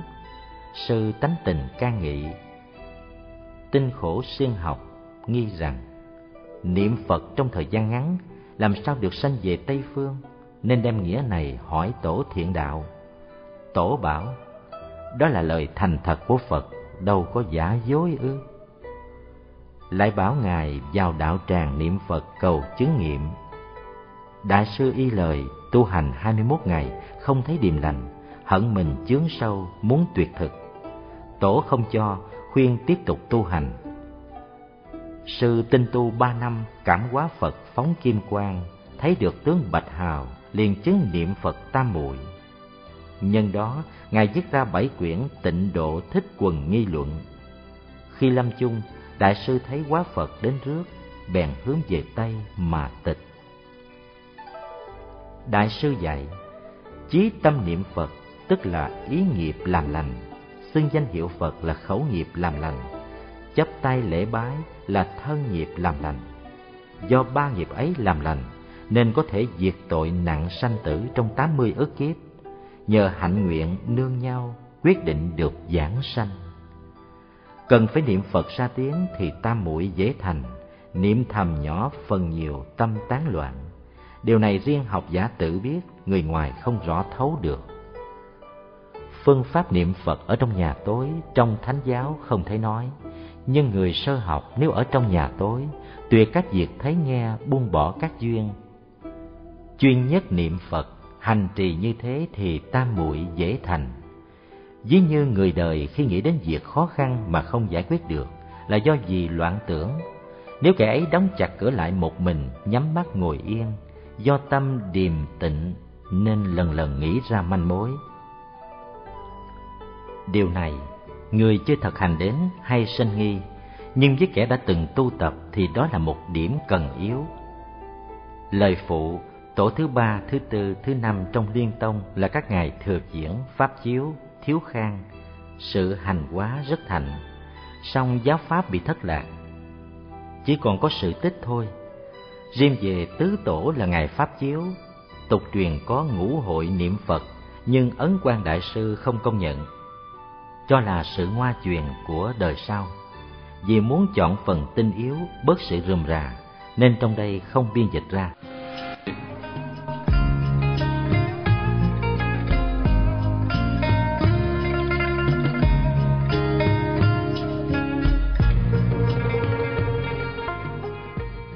Vĩnh Minh Đại Sư Ngài là vị tổ thứ sáu trong liên tông, tục tánh họ dương, người xứ tiền đường. Thuở còn tại chức ở ngoài đời, Ngài có lấy tiền thuế mua vật mạng phóng sanh, bị khép vào tử tội, song thần sắc không biến nên được vua ân xá. Sau khi đó Ngài xuất gia, trước y chỉ theo Thúy Nham Tiền Sư, kế tham học với Thiều Quốc Sư nhờ Đức Quán Âm dùng nước cam lộ dưới nơi miệng nên được trí huệ biện tài. Đại sư có trí tác bộ Tông Cảnh Lục gồm một trăm quyển, lại viết ra bộ Dạng Thiện Đồng Quy Tập, khuyên tu tịnh độ. Trung ý dương mến hạnh đức thỉnh ngài về trụ trì chùa Vĩnh Minh. Đại sư định khóa mỗi ngày làm một trăm lẻ tám việc thiện, ban đêm lên chót núi niệm Phật. Mọi người nghe tiếng thiên nhạc rền vang giữa hư không Ngài tụng kinh Pháp Hoa đến một muôn ba ngàn bộ. Năm khai bảo thứ tám, Đại sư đốt hương cáo từ chúng, rồi ngồi ngay mà quá, thọ được bảy mươi hai tuổi. Đại sư dạy rằng, phải một lòng quy mạng, trọn đời tinh tu, khi ngồi nằm thường hướng về Tây. Lúc lễ bái, niệm Phật, phát nguyện, phải khẩn thiết chí thành, không xen lẫn tạp niệm trạng như người bị hình lục, như kẻ đang ở lao tù, như gặp quán giặc rượt theo, như bị nước lửa bức bách, một lòng cầu cứu, nguyện thoát khổ luân, mau chứng vô sanh, để nối ngôi tam bảo, đền đáp bốn ơn, độ loài hàm thức. Chí thành như thế tất công phu không uổng. Trái lại, nếu lời và hạnh không hợp nhau, lòng tin không vững chắc, niệm lực thường gián đoạn không tương tục đem sự biến trễ ấy để mong giảng sanh thì e cho khi lâm chung khó gặp bạn lành bị sức nghiệp lôi kéo sự đau khổ ép bức mà không thành chánh niệm vì sao bởi việc hiện tại là nhân lúc lâm chung là quả. Nhân phải có thật quả mới không hư. Như âm thanh lớn thì tiếng gian dội rền xa như hình ngay bóng mới thẳng dậy. Quả báo vui khổ đều do tâm tạo ra. Tâm nóng giận tà dâm là nghiệp địa ngục, tâm tham lam bỏng sẻn là nghiệp ngạ quỷ, tâm ngu si hôn ám là nghiệp súc sanh, tâm ngã mạn cống cao là nghiệp tu la. Giữ trọn năm giới là nghiệp người, tinh tu mười điều lành là nghiệp trời, chứng ngộ nhân không là nghiệp thanh văn. Rõ pháp nhân duyên không là nghiệp duyên giác tu hành sáu độ là nghiệp Bồ Tát, lòng chân từ bình đẳng là nghiệp Phật. Nếu tâm trong sạch thì quá sanh về tịnh độ, ở nơi bảo cát, hương đài. Tâm dơ nhiễm thì gửi chất nơi uế ban, ở cõi núi gò hầm hố. Muôn cảnh đều do tâm tạo, lìa nguồn tâm ra không có hình thể chi. Vậy muốn được quả lành phải tu nhân tịnh. Tứ liệu giảng nói, có thiền không tịnh độ mười người chính ngại đường khi ấm cảnh hiện ra chớp mắt đi theo nghiệp không thiền có tịnh độ muôn tu muôn người sanh khi được thấy di đà lo gì không tỏ ngộ. Có thiền, có tịnh độ, cũng như cọp mọc sừng, đời nay làm thầy người, đời sau làm phật tổ. Không thiền, không tịnh độ giường sắt cột đồng lửa, muôn kiếp lại ngàn đời, chẳng có nơi nương tựa. Lời phụ thỉnh thường đại sư, tổ thứ bảy trong liên tông, giáo pháp bị thất truyền, chỉ có sự tích nên không biên ra đây. Tuân thức đại sư. Sư họ diệp, quê quán ở thái châu, nhân bà mẹ lễ cầu đức quán thế âm mà sanh ra. Ngài thọ cụ giới lúc hai mươi tuổi, ban đầu học luật, kế lại vào chùa quốc thanh tập về giáo quán thiên thai. Đại sư chuyên trí cầu về cực lạc tu pháp bát chu tam muội, khổ hạnh đến mửa ra máu. Với lòng kiên quyết, ngài lấy cái chết làm kỳ hạn, không thôi nghĩ đêm lại, sư mơ màng thấy đức quán thế âm chỉ tay vào miệng lôi ra mấy con trùng, đầu ngón tay của bồ tát nước cam lồ túa ra, chảy vào cổ họng mình. Nhân đó mà hết bệnh. Sau ngài ở chùa bảo dân, xuất lãnh đại chúng đồng tu tịnh nghiệp đại sư có trứ tác mấy pho sách, di đà sám pháp, tịnh độ quyết nghi, thập niệm pháp, giảng sanh lược truyện, lưu hành ở đời. Lúc lâm chung, ngài đốt hương lễ tam bảo cầu chứng minh, rồi niệm phật mà thoát, hưởng sáu mươi chín tuổi. Đại sư nói, người tu tịnh nghiệp khi làm công việc chi, dù trải qua nhiều sự duyên phiền nhọc song trong tâm lúc nào cũng không quên câu niệm phật. Ví như người đời có việc chi cần yếu giải quyết chưa xong, bỗng gặp duyên khác đến, tuy tới lui ngồi xuống. Giao tiếp nói cười, làm việc này khác lăng xăng, nhưng trong tâm không ngớt lo nghĩ đến chuyện trước kia. Người niệm phật phải tập tâm niệm của mình cũng y như thế. Nếu niệm có thất lạc, phải thâu nhiếp lại, lâu ngày thành thói quen. Chừng ấy sự nhớ niệm được tự tại cho nên kinh lăng nghiêm nói, nếu cứ thế mà nhiếp tâm, tự nhiên có thể ngăn được niệm ác. Giả sử muốn làm ác, do vì nhớ phật nên việc ác kia không thành. Như người trong thân có mùi thơm, tự nhiên hơi hôi sẽ tan đi mất. Sớm mai thức dậy phục sức xong rồi, nên chắp tay về tay niệm phật. Nên lấy hơi dài, niệm liên tiếp luôn hết một hơi, kể là một niệm. Niệm đủ mười hơi là mười niệm nhưng đừng nên quá cố gắng, hơi hoặc dài ngắn, tiếng hoặc cao thấp, niệm hoặc chậm mau, đều tùy tiện theo sức mình. Niệm xong phát nguyện gián tắt cầu sanh tây phương. Nếu có thờ phật, nên đối trước phật mà niệm. Nhưng khi mới vào và đuôi ra, đều phải lễ ba lạy. Pháp thập niệm này rất tiện cho người có nhiều duyên sự. Nếu mỗi ngày đều thực hành y theo đây lấy trọn đời làm kỳ hạn thì quyết định sẽ được giảng sanh.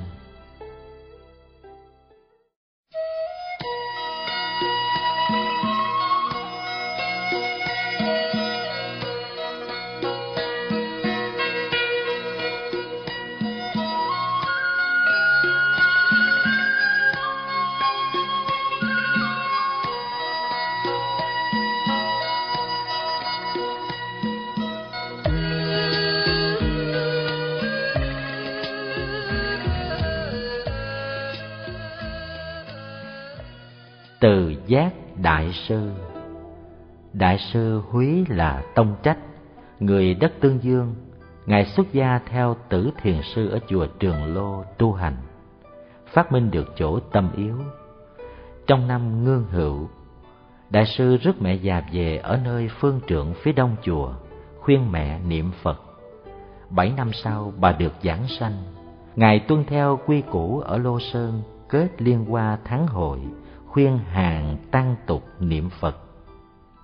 Cảm đến hai vị Bồ Tát Phổ Hiền, Phổ Huệ, ứng mộng xin ghi tên vào hội để tỏ lòng mật hộ tán thành. Từ đó những người hướng về theo Ngài càng lúc càng đông. Linh Chi luật sư khen ngợi Ngài là bậc đại thừa đạo sư ở thời buổi ấy. Khi lâm chung, Ngài ngồi kiết già niệm Phật mà quá. Đại sư nói, Người mới học đạo nhẫn lực chưa thuần nên phải mượn tịnh duyên để giúp phần tăng tiến. Tại sao thế? Bởi ở cõi ta bà, Phật Thích Ca đã nhập diệt, Đức Di Lặc chưa giáng sanh, miền cực lạc thì từ phụ A Di Đà hiện đương thuyết pháp. Với Đức Quán Âm, Thế Chí, người cõi ta bà luôn khát ngưỡng danh lành. Nếu về tịnh độ thì bậc thượng thiện nhân như hai ngày ấy đều là bạn tốt. Ta bà, các loài ma nổi dậy, làm não loạn người tu, trái lại nơi cõi cực lạc trong ánh đại quang minh đâu còn ma sự. Ta bà dễ bị tiếng tà quấy loạn sắc đẹp mê tâm. Miền cực lạc thì chim nước rừng cây đều tuyên dương diệu pháp chánh báo thanh tịnh đâu có nữ nhân. Thế thì duyên tu hành thuận tiện đầy đủ không đâu hơn cõi tây phương.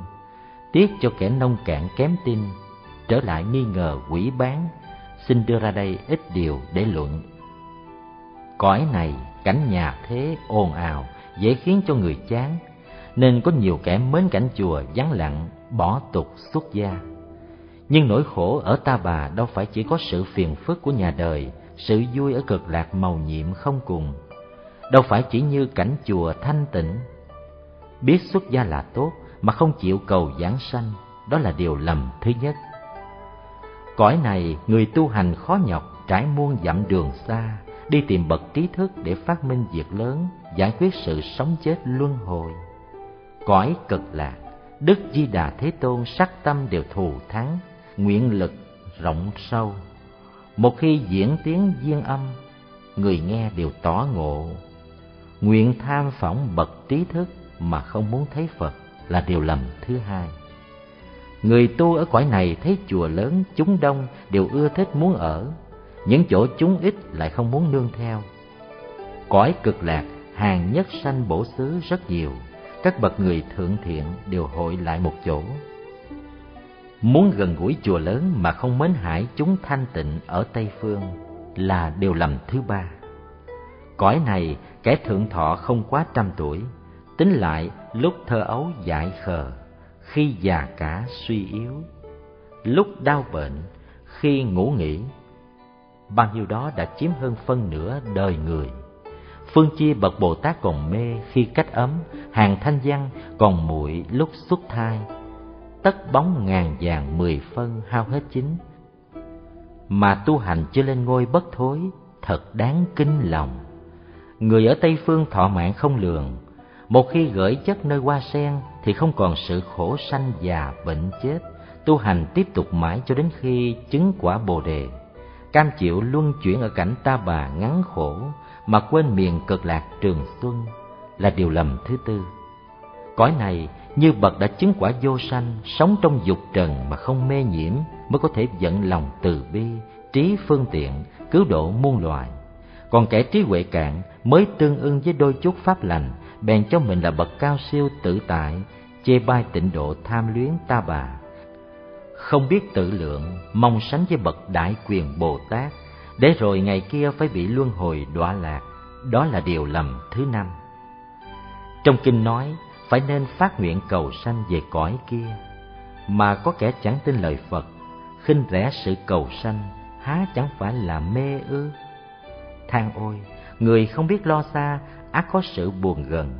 Một khi mất thân này, muôn kiếp đành ôm hận, chừng ấy hồi sao cho kịp. Từ chiếu đại sư sư húy là tử ngương hiệu dạng sự hưu họ mậu, người ở côn sơn. Bà mẹ nằm mơ thấy phật vào cửa mà sanh ra ngài. Năm mười chín tuổi, ngài xuất gia tu môn chỉ quán sau nghe tiếng quả kêu mà ngộ đạo lòng lợi tha sâu thiết, đại sư lập ra bạch liên sám đường, soạn nghi thức bạch liên sám pháp, thay chúng sanh lễ phật sám hối, khuyên mọi người trì giới niệm phật cầu sanh tây phương. Ngài lại trứ thuật tập viên dung tứ độ tam quán tuyển phật đồ, chỉ bày phần nhãn mục của liên tông. Vua hiếu tôn triệu ngài đến điện đức thọ giảng về pháp môn tịnh độ ban cho hiệu là bạch liên đạo sư. Khi lâm chung ngài chấp tay mà tịch, lúc làm lễ trà tỳ, xá lợi hiện ra vô số. Đại sư dạy rằng nay ngươi muốn tu pháp môn niệm phật tam muội, cầu sanh về tịnh độ để cho mau thành quả bồ đề, thì phần chánh hạnh là phải chuyên niệm phật. Về phần trợ hạnh phải dứt trừ điều ác, làm những việc lành rồi đem công đức ấy hồi hướng về tây phương. Đó gọi là thả thuyền theo nước xuôi, lại thêm chèo chóng, tất nhiên mau đến bờ vậy. Sớm tối chuyên tâm lễ phật di đà như chầu bậc đế dương không để lỗi thời. Hành trì như thế lâu ngày sẽ được thêm sự thân thiết. Đến như niệm phật thì miệng niệm tâm tưởng, tâm và miệng hợp nhau, lại phát lòng ân trọng, tin chắc không nghi công phu mỗi ngày càng thêm thuần thục, tự nhiên tam muội được thành tựu. Khi lâm chung thường có ba điều nghi, bốn cửa ải hay làm chướng ngại cho sự giảng sanh, phải dự bị suy nghĩ trước để phá trừ. Ba điều nghi là một, nghi mình tốt nghiệp sâu nặng, thời gian công phu tu hành ít e không được giảng sanh. Hai, nghi mình bổn nguyện trả chưa xong, tham sân si, chưa dứt e không được giảng sanh.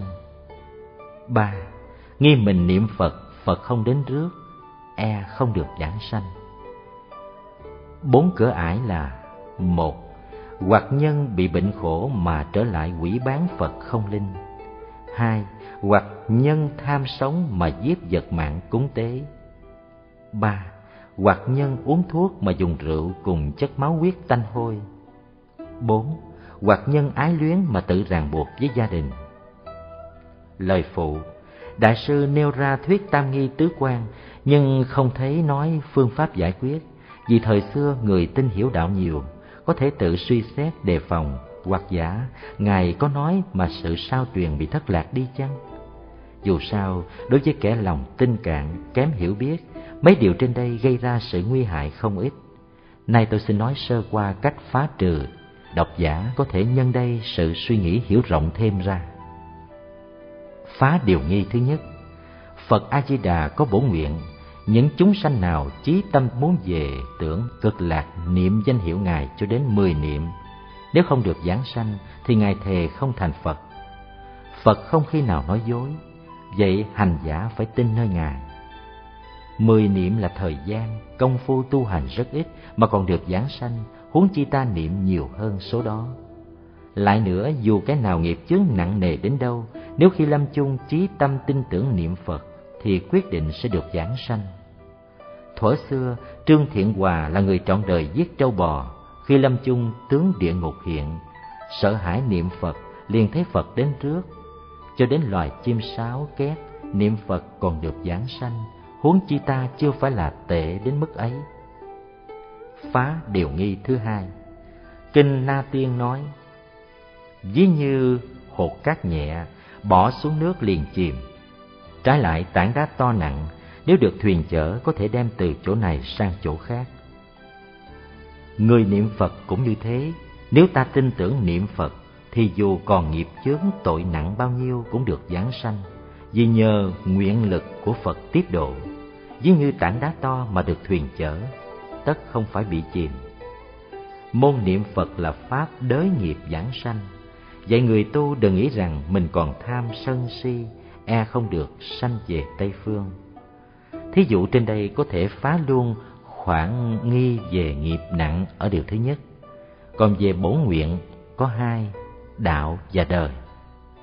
Về đạo, hoặc có người nguyện cất chùa hay nguyện tụng số kinh chú bao nhiêu, chưa làm tròn đã đến ngày giờ chết phải nghĩ rằng chỉ tín tâm niệm phật thì được giảng sanh, còn bổn nguyện rồi hoặc chưa rồi không có hại chi cả.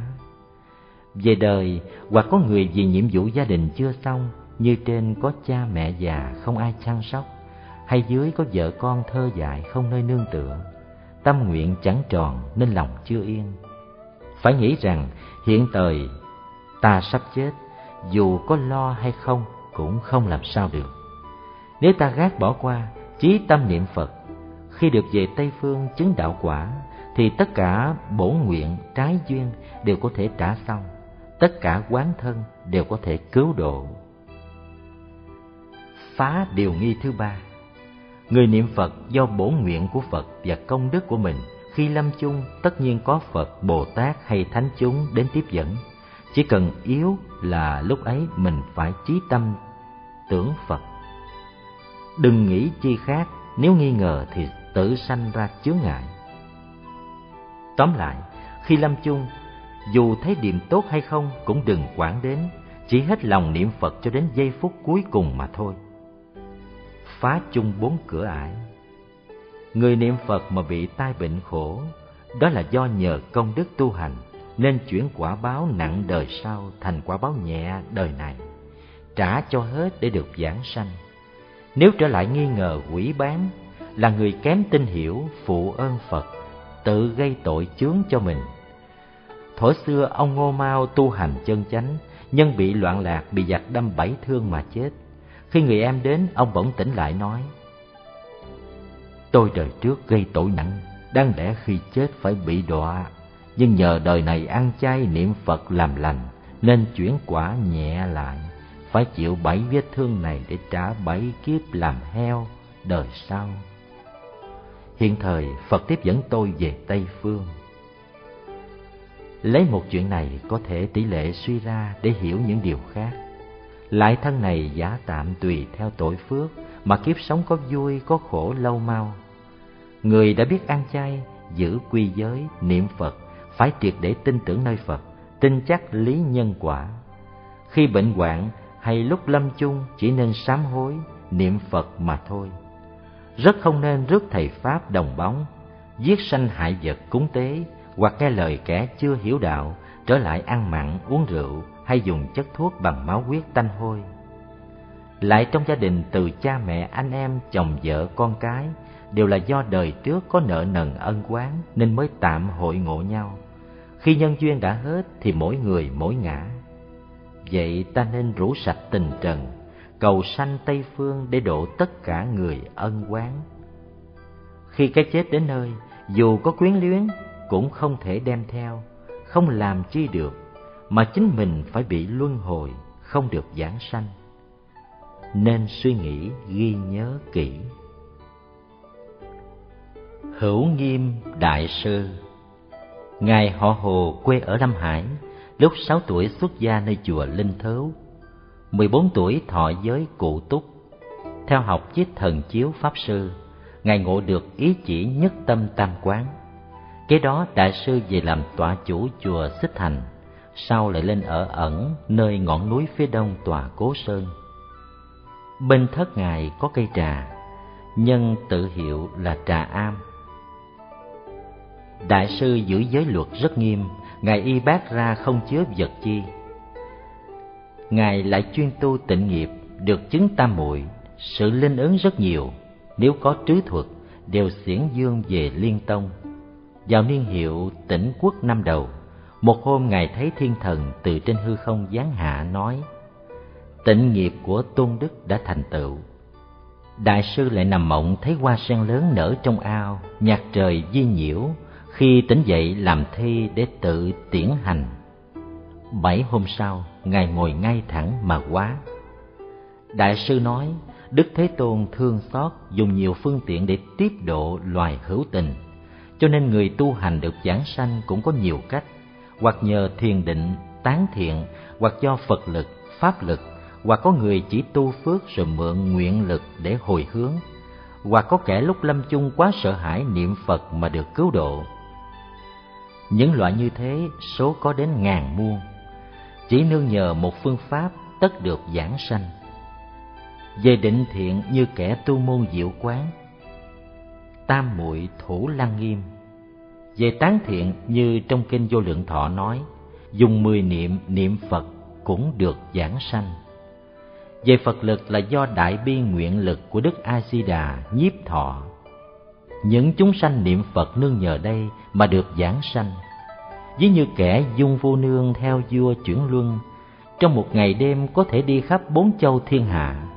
Đó không phải là do sức mình, chính nhờ năng lực của luân dương. Về pháp lực là như Phật bảo Liên Hoa Minh Dương Bồ Tát, dùng thần chú quán đảnh gia trì trong đất cát rải nơi thay hoặc mộ phần người chết, khiến cho dông giả tuy bị đọa nơi địa ngục ngạ quỷ, súc sanh, nhưng nương nhờ chân ngôn này được về cực lạc. về sự tu phước hồi hướng như người giữ tâm từ bi, không giết hại, thọ trì các giới, đọc tụng mật chú, các kinh điển đại thừa, cùng tu những phước lành, hồi hướng trang nghiêm, thành ra nhân tịnh độ. Về việc khi lâm chung sợ hãi cầu cứu là người lúc sắp chết, tướng quả xa hiện, xưng hiệu Phật, lửa dữ hóa ra thành gió mát, như trường hợp của Hùng Tuấn, Trương Thiện Hòa được giảng sanh vậy. Ưu Đàm Đại Sư Đại sư Húy là phổ độ, họ tưởng người xứ Đơn Dương xuất gia ở chùa Đông Lâm, núi Lô Sơn, chuyên tu tịnh độ. Đời nhà Nguyên niên hiệu Đại Chí năm đầu, đảng Bạch Liên giáo thạnh hành, khiến cho tà chánh chẳng phân, vua ra lệnh bãi bỏ liên tông. Đại sư nói, ta tu tịnh độ gần ba mươi năm, đâu nên để cho pháp môn này bị diệt tuyệt trong đời ta ư? Ngài bèn viết ra mười quyển liên tông bảo giám, thỉnh các phương đại đức chứng minh, không ai có thể sửa một chữ. Đoạn Ngài đem dâng lên cho vua duyệt lãm, được ban khen và cho các bản lưu hành trong đời. Vua lại ân tứ cho Ngài hiệu là Hổ Khê Tôn Giả, dạy làm giáo chủ liên tông. Khi lâm chung, Ngài niệm Phật mà quá. Đại sư dạy, người tu tịnh nghiệp nếu trần cấu chưa sạch khi niệm ác nổi lên phải cao tiếng niệm phật nhiếp vào chánh niệm chớ nên tâm ác nối nhau. Nên biết rằng sự tu hành hôm nay chính là đối địch với nghiệp sanh tử không phải chuyện tầm thường. Hằng nghĩ đến vô thường mau chóng ngày tháng chẳng chờ người nhận chân thiệt thật mà niệm phật nếu nửa lui nửa tới, lúc tin lúc ngờ, kết cuộc, tịnh nghiệp không thành tựu, làm sao ra khỏi luân hồi? Giữ một câu hiệu phật như dựa vào hòn núi tu di, lay chuyển chẳng động, thường nhớ thường niệm, mai cũng niệm, chiều cũng niệm, đi cũng niệm, ngồi cũng niệm, tâm niệm không bỏ qua, hiệu phật chẳng rời lòng, mỗi thời mỗi khác chẳng xa lìa nhặt nhặt niệm niệm như gà ấp trứng thường cho hơi ấm tiếp tục tức gọi là tịnh niệm nối nhau Muốn sanh về tịnh độ nên nghĩ tất cả việc đời đều vô thường, có thành tất có hoại, có sống ác có chết. Nếu ta không được nghe Phật Pháp thì phải chịu thay thân này đổi thân khác, trôi lăn trong ba cõi sáu đường, không biết lúc nào ra khỏi. Nay ta đã có duyên được nghe chánh Pháp, được tu tịnh nghiệp, nếu chuyên niệm Phật thì khi bỏ thân này sẽ vào thai sen nơi cõi Phật, hưởng các điều vui, thoát hẳn sự khổ, đi ngay đến nẻo bồ đề. Ấy là chí sự thuở sanh bình của bậc đại trượng phu vậy.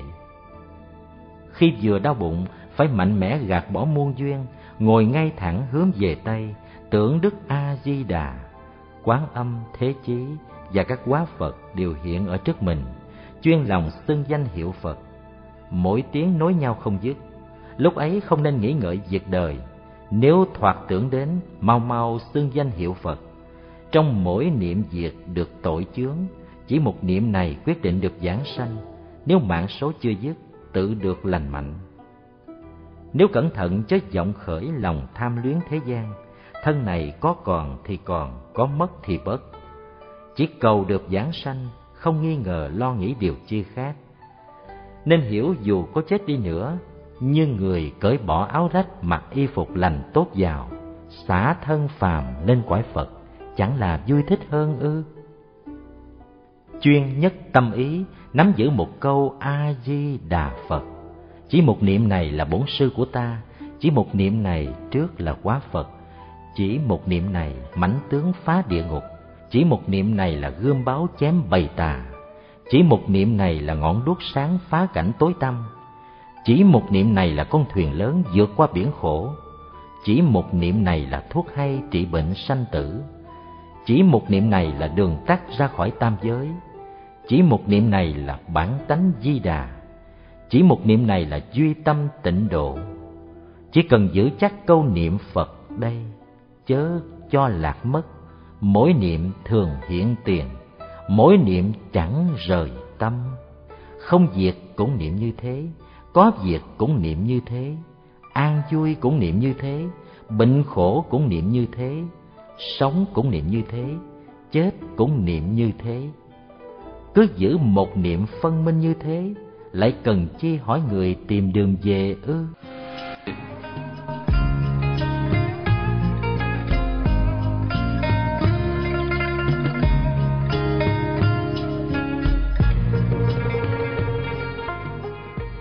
Thiên Như Đại Sư Ngài họ đàm hiệu duy tắc người ở Vĩnh Hưng, đắc Pháp với Trung Phong Minh Bản Thiền Sư, niên hiệu Chí Chánh năm đầu. Đại sư trụ ở chùa Sư Tử Lâm, nơi thành Tô Châu. Các bậc tể quan trưởng giả trong thời ấy phần nhiều đến tham học với Ngài. Vua thường xuống chiếu dời hỏi, Ngài đều lấy duyên cớ bệnh cáo từ. Đại sư đã mật khế tông thiền lại kim hoàng dương giáo pháp tịnh độ, từng viết ra quyển tịnh độ hoặc vấn. Phá các điều nghi, khuyên người niệm phật cầu sanh tây phương. Ngài tu hành rất tinh tấn, nhập diệt vào năm hồng võ ngương niên, đời nhà minh. Khi tịch điềm lành rất nhiều, thọ 71 tuổi. Có kẻ hỏi rằng, phương tu viên quán, pháp niệm duy tâm dường như là hành môn của bậc thượng căn còn mười nguyện trong kinh Hoa Nghiêm, mười tâm trong kinh Bảo Tích cũng là công dụng của bậc đại trí. Trên đường tu, nếu căn cơ cùng giáo pháp không hợp, e cho công hạnh khó thành. Nay tôi xét lại căn tánh mình, chỉ nên chuyên trì danh hiệu, thêm lễ Phật sám hối mà thôi. Chẳng hay tôn ý thế nào? Đại sư đáp, tốt lắm, ngươi biết tự lượng đó lời ngươi nói hợp với thuyết chuyên tu vô gián của ngài thiện đạo. Vô gián tu là thân chuyên lễ phật a di đà không lễ tạp. Miệng chuyên xưng hiệu a di đà không xưng tạp. Ý chuyên tưởng phật a di đà không tưởng tạp. Niệm phật hoặc duyên tưởng ba mươi hai tướng, buộc tâm cho định khi mắt mở nhắm đều thấy phật. Hoặc có kẻ chuyên xưng danh hiệu, giữ không tán loạn không hiện đời cũng được thấy. Trong hai điều trên đây, muốn được thấy Phật, phần nhiều pháp xưng danh hiệu là hơn. Pháp xưng danh cần phải buộc lòng đừng cho tán loạn, mỗi niệm nối nhau duyên theo hiệu Phật, từng câu từng chữ rõ ràng. Lại xưng danh hiệu Phật, chớ quản nhiều ít, một tâm, một ý, niệm niệm nối nhau, như thế mới diệt được tội nặng sanh tử trong tám mươi ức kiếp. Nếu chẳng vậy, rất khó tiêu tội. Có kẻ hỏi. Một đời tàn ác, Khi lâm chung dùng mười niệm cũng được giáng sanh. Vậy thì bây giờ tôi buông theo duyên đời, Đợi lúc sắp chết sẽ niệm Phật, có được chăng? Đại sư đáp, Khổ thay, Lời này đã hại chính mình, Lại hại cho hàng tăng tục nam nữ trong đời nữa. Phải biết kẻ phàm phu nghịch ác khi lâm chung niệm Phật được Là do kiếp trước có căn lành khiến cho gặp bậc thiện tri thức chỉ bảo mà được sự may mắn trong muôn một ấy. Luận quần nghi nói, có mười hạng khi lâm chung không niệm Phật được. Một, khó gặp bạn lành nên không được người khuyên niệm. Hai, bệnh khổ buộc thân, không rỗi rảnh để niệm Phật. Ba, trúng phong cứng họng, nói không ra tiếng. Bốn, cuồng loạn mất sự sáng suốt. năm Thinh linh gặp tai nạn nước lửa. sáu Thoạt bị hùm sói ăn thịt. bảy Bị bạn ác phá hoại lòng tin. tám Hôn mê mà chết. chín Thoạt chết giữa quân trận. mười Từ nơi chỗ cao té xuống. Những việc trên đây ở trong đời thường có, đó là do tốt nghiệp hoặc hiện nghiệp chiêu cảm bỗng nhiên xảy ra không kịp trốn tránh. Khi gặp một việc không may, bất cập trong mười việc trên đây thì làm sao niệm Phật được? Giả sử không bị những ác duyên như trên, thọ bệnh sơ sài mà qua đời, e cho lâm chung khi thân tứ đại sắp ly tán, bị sự đau đớn dường như dao cắt, như con cua bị rớt vào nước sôi trong lúc thống khổ bức bách, bối rối kinh hoàng ấy, đâu có rỗi rảnh để niệm Phật. Giả sử không bị bệnh mạng chung lại e duyên đời chưa dứt. Niệm tục khó quên tham sống sợ chết tấm lòng rối loạn không yên. Thêm vào đó việc nhà chưa phân minh chuyện sau chưa sắp đặt vợ con khóc lóc kêu gọi trăm mối lo sợ thương sầu. Như thế làm sao niệm phật được? Giả sử lúc chưa chết thì lại bệnh khổ đau đớn rên la, tìm thầy tìm thuốc, lo việc khẩn cầu cúng tế, tạp niệm rối ren, dĩ tất đã niệm Phật được. Giả sử trước khi chưa bệnh thì lại bởi sự già khổ, suy lờ lủng khủng, buồn rầu áo não, e cho lo những việc cái thân già yếu chưa xong, đâu rỗi để niệm Phật. Giả sử trước khi chưa già còn đang trẻ trung khỏe mạnh, hoặc như tâm cao vọng chưa dứt, việc thế tục còn buộc ràng, rong rủi đông tây, suy thế này tính thế khác, nghiệp thức mơ màng cũng không niệm Phật được. Giả sử kẻ được an nhàn thông thả, có chí tu hành, nhưng nếu không nhìn thấu cảnh đời là giả mộng, thân tuy được yên, tâm còn bấn loạn, không thể buông bỏ muôn duyên. Khi gặp việc đến không thể tự chủ theo cảnh mà điên đảo, cũng không niệm Phật được. người thử xét lại, đừng nói già bệnh, trong lúc còn trẻ trung nhàn nhã, nếu có một việc đeo đẳng nơi lòng, còn không niệm Phật được thay, huống chi là đợi đến lâm chung. Vậy muốn cho khi sắp chết được chánh niệm giảng sanh, thì ngay bây giờ phải xét rõ việc đời là quyển mộng. Tùy duyên an phận qua ngày, không còn tham luyến, được rỗi rảnh lúc nào thì niệm Phật lúc ấy, đừng hẹn chờ lần lựa, hoặc để hư phí thời gian. Như thế thì tư lương ta đã dự bị xong, lúc ra đi mới không điều chi chướng ngại. Diệu Hiệp Đại Sư Đại sư người tứ minh thường nghiên cứu thiên thai giáo quán và tu pháp niệm Phật tam muội. Thời bấy giờ các nhà học Phật thường nhận lầm thuyết duy tâm tự tánh, với cõi cực lạc không cầu ở Tây mà tìm nơi thức tâm phân biệt. Đại sư thương xót cho cảnh nhân thuốc mà thành bệnh ấy, soạn ra hai quyển Bảo Dương Tam Muội, Niệm Phật trực chỉ. Nhân đó các nhà tu thiền tịnh sai lầm mới nhận được bờ bến. Lúc ấy thuộc vào khoảng đời Hồng Võ nhà Minh năm thứ hai mươi tám. Hai trăm năm sau, Liên Trì Đại Sư mến bộ sách ấy vì bị thất truyền nên tìm mãi không gặp. Về sau dạng dung thiền sư ngẫu nhiên được thấy mới đem truyền bá ra. Ngẫu ích đại sư đã góp bộ này vào pho tịnh độ thập yếu. Đại sư dạy, hành giả phát tâm niệm Phật Trước khi vào đạo tràng phải xét nghĩ ta với chúng sanh thường ở trong biển khổ sanh tử. Nếu không độ cho tất cả đều được thoát ly, sao gọi là chánh hạnh? Nhân đó, xem người quán kẻ thân đều bình đẳng, khởi lòng đại bi, như thế quyết không bị tệ ma, ác đảng làm cho thối chuyển. Sau khi đã lập đại tâm, nên nghiên cứu những chánh hạnh niệm Phật của người xưa, lập đạo tràng đúng pháp, khiến cho hết sức trang nghiêm thanh tịnh. Kế đó, phân ngày đêm sáu thời, đem tâm trí thành gieo mình quy mạng ngôi tam bảo, tỏ bày hết tội lỗi, cầu xin sám hối. Lại quỳ trước Phật, tay cầm hương hoa cúng dường, dẫn tâm quán tưởng khắp pháp giới, xét mình cùng tất cả chúng sanh từ trước đến nay ở trong dòng mê khổ, rơi lệ cảm thương, cầu Phật gia bị, nguyện độ muôn đoài như thế, dùng hết sức mình kham khổ tu hành. Nếu nghiệp chướng sâu, chưa được cảm cách, phải lấy cái chết làm kỳ hạn, không được giây phút nào nghĩ đến sự vui ngũ dục của thế gian.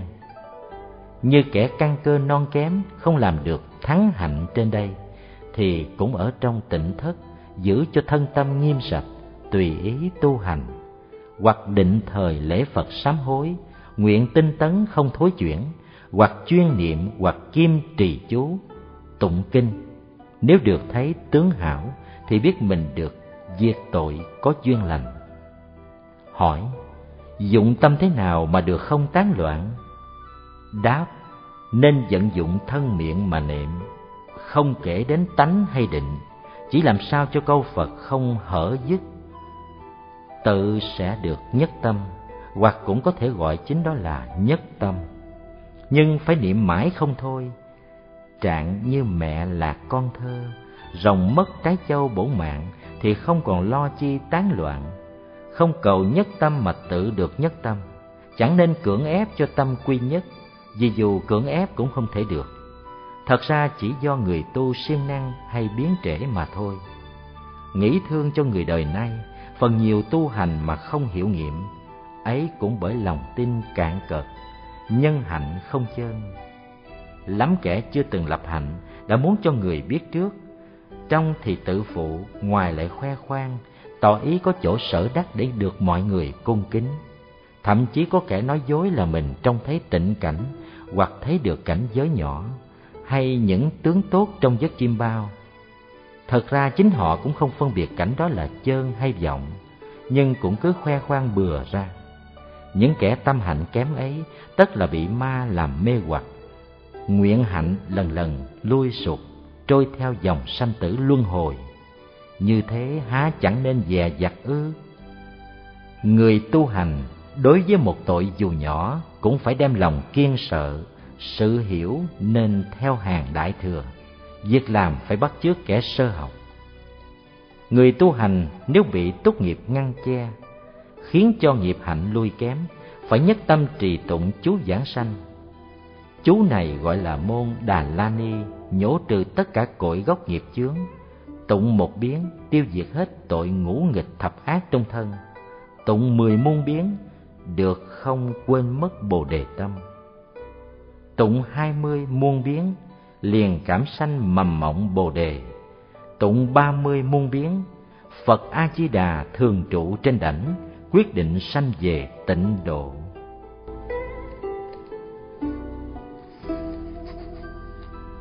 Không cốc đại sư.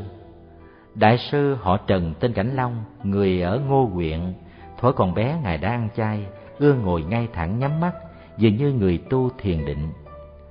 Sau, ngài theo lại dân hòa thượng, học về đại pháp, đến hai mươi tám tuổi xuất gia ở hổ khâu kế đó đại sư vào núi thiên mục, kham khổ tham cứu. Một hôm bỗng nhiên tỉnh ngộ đến cầu chứng nơi ngài lại dân, được ấn khả. Đại sư tuy ngộ được tâm tông, song việc tự tu khuyên người đều theo tịnh độ. Ngài từng làm một trăm lẻ tám bài thi tịnh độ lưu hành ở đời. Ngài lại xây cho mình cái cốt tháp ở tiền đường tự làm lời mình. Thường ở trong đó tu hành cho đến khi viên tịch đại sư nói, một môn niệm phật là đường lối tu hành thẳng tắc hành giả phải xét rõ thân này giả dối. Việc thế như chim bao, duy cõi tịnh là tán nương về. Câu niệm phật là có thể nhờ cậy. Rồi tùy phận mà niệm, hoặc mau, hoặc chậm, hoặc tiếng thấp, tiếng cao, đều không câu ngại. Chỉ nên để cho thân tâm nhàn đạm, thầm nhớ chẳng quên khi quẩn gấp động tĩnh vẫn một niệm không khác. Niệm như thế, ngày kia xúc cảnh chạm duyên bỗng nhiên tỉnh ngộ. Chừng ấy mới biết cõi tịch quan tịnh độ không rời nơi đây. Phật a di đà chẳng ngoài tâm mình. Nếu lập tâm muốn cầu tỏ ngộ thì trở lại thành chướng ngại, nên chỉ lấy lòng tin làm căn bản. Chẳng tùy theo tạp niệm mà thôi hành trì như thế, dù không tỏ ngộ, khi chết cũng được sanh về tây phương. Theo giai cấp mà tiến tu, không còn lo thối chuyển. Kinh đại tập nói, niệm phật lớn tiếng có mười công đức. Một, đánh tan hôn trầm mê ngủ. Hai, thiên ma kinh sợ. Ba, tiếng gian khắp mười phương. Bốn, ba đường ác được dứt khổ. Năm, tiếng bên ngoài không xâm nhập. Sáu niệm tâm không tán loạn. Bảy, mạnh mẽ, tinh tấn. Tám, chư phật vui mừng. Chín, tam muội hiện tiền. Mười, giảng sanh về tịnh độ. Tông bổn đại sư. Đại sư họ trần hiệu nhất nguyên, quê quán ở tứ minh. Thuở bé học nho, thông về thi lễ năm mười lăm tuổi, một kết cái chết của anh họ là hữu mộc sử sĩ. Ngài thường lo nghĩ buồn sợ, muốn xuất gia học đạo để thoát sự sống chết luân hồi. Sau nhân đi lễ phật ở trà đình tại hàng châu, ngài gặp một vị thiền sư, bèn thỉnh về nhà cúng dường đảnh lễ, thưa hỏi phương pháp tu hành. Thiền sư khen ngợi, khai thị cho môn niệm phật. Khi ngài đã xuất gia, liền hết sức tham cứu, ngộ được chân tâm, trở lại chuyên tu tịnh độ trong niên hiệu long khánh đại sư viết ra bộ quy nguyên trực chỉ hoàng dương liên tông Ông Lý Trác Ngô thường ca ngợi hạnh đức của Ngài. Về sau, Đại sư ở ẩn, không rõ được ngày chung kết ra thế nào. Đại sư nói, niệm Phật không luận là hạng người nào. Nếu nghĩ mình thổi bình sanh có nhiều điều ác mà tự bỏ không chịu tu hành là sai lầm. Niệm Phật không quản là thời gian nào. Nếu cho rằng mình đã già sắp chết mà không chịu tu hành là sai lầm. Niệm Phật bất câu là phương pháp nào? Nếu lập ra một quy củ nhất định, bắt mọi người đều tuân theo, khiến cho sự tu hành của họ bị chướng ngại là sai lầm. Nếu biết pháp môn tịnh độ chẳng lựa trí ngu sang hèn, giàu nghèo, chẳng phân nam nữ già trẻ, tăng tục, chẳng luận kẻ quân tập đã lâu hay mới tu hành, đều có thể niệm Phật, hoặc niệm lớn, niệm nhỏ, niệm ra tiếng, niệm thầm, đánh lễ mà niệm, tham cứu mà niệm, nhiếp tâm mà niệm, quán tưởng mà niệm, lần chuỗi mà niệm, giữ hiệu Phật liên tục không dứt như dòng nước chảy mà niệm, cho đến đi niệm, đứng niệm, ngồi niệm, nằm niệm, ngàn muôn niệm đều về một niệm. Niệm theo cách nào cũng được, chỉ cần yếu là giữ cho lâu bền, đừng lui sụt, và phát lòng tin quyết định, cầu sanh Tây Phương. Nếu quả hành trì được như thế, cần chi tìm bậc trí thức hỏi đường. Cho nên tu tịnh độ có nhiều phương pháp, kết quả ra sao là do chỗ xu hướng của tâm nguyện. Có thể gọi đi thuyền cốt bởi người cầm lái, hiểu được đồng về cõi tịnh liên.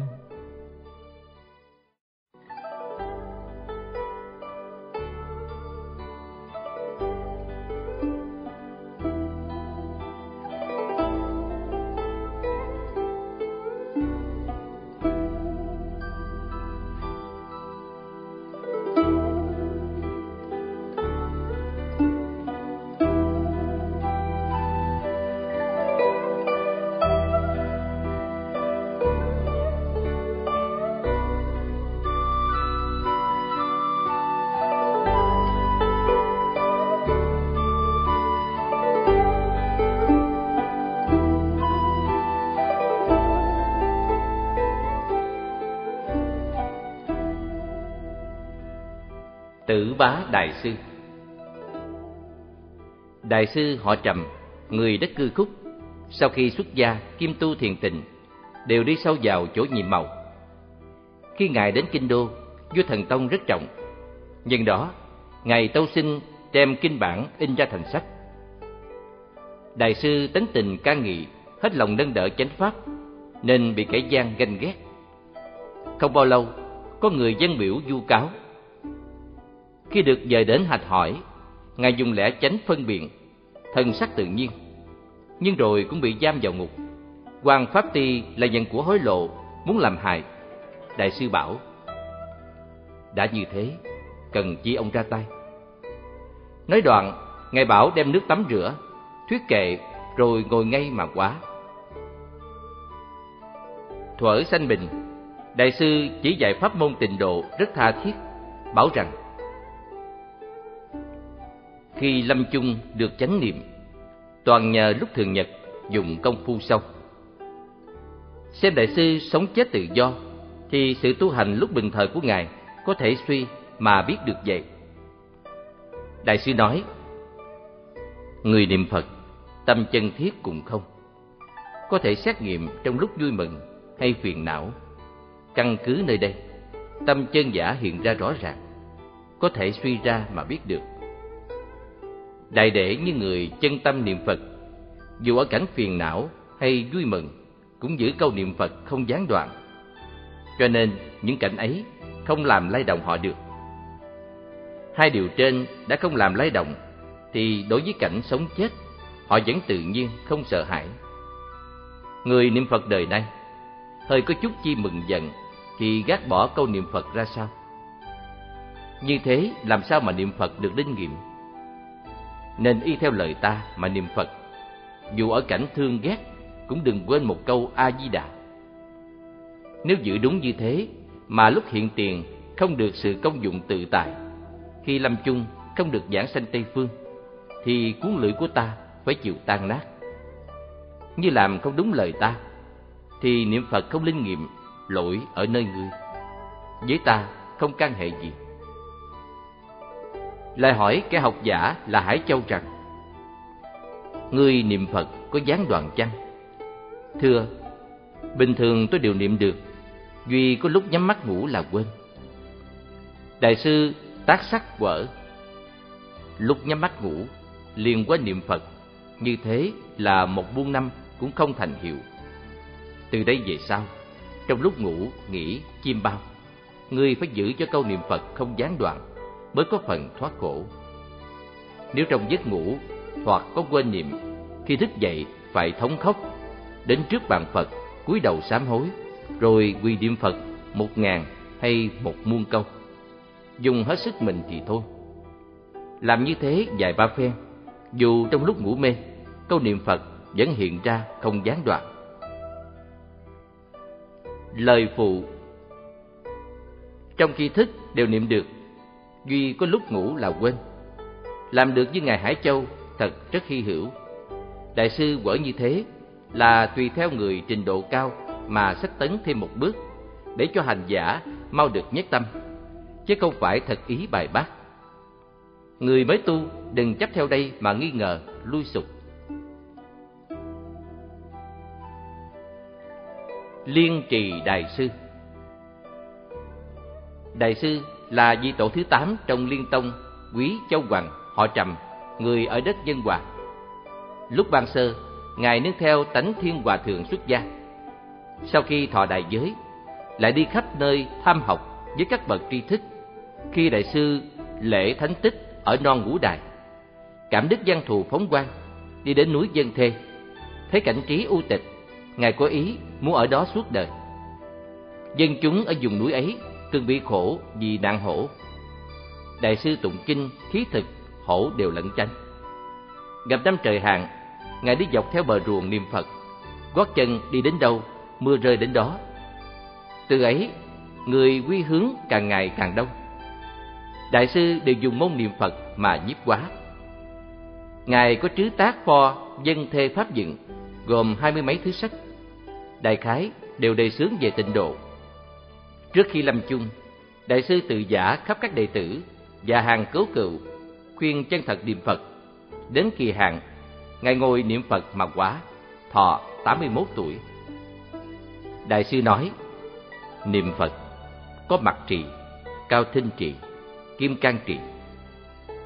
Nhưng niệm thầm, mặt trì thì dễ hôn trầm, niệm lớn tiếng, cao thinh trì cảm thấy phí sức. Duy dùng pháp kim can trì, xe sẻ đồng môi lưỡi mà niệm là có thể bền lâu. Nhưng cũng không nên chấp định hoặc khi niệm theo lối kim can trì thấy phí sức thì không ngại gì bạc trì. Nếu hôn trầm lại đổi dùng pháp cao thinh. Tâm hôn loạn đã lâu, không thể một lúc mà an định được. Cho nên người niệm Phật, nếu tâm không thanh tịnh, đừng quá dội lo. Chỉ cần khi niệm mỗi chữ, mỗi câu đều do đê tâm phát ra, dụng công bền lâu, tự có hiệu quả.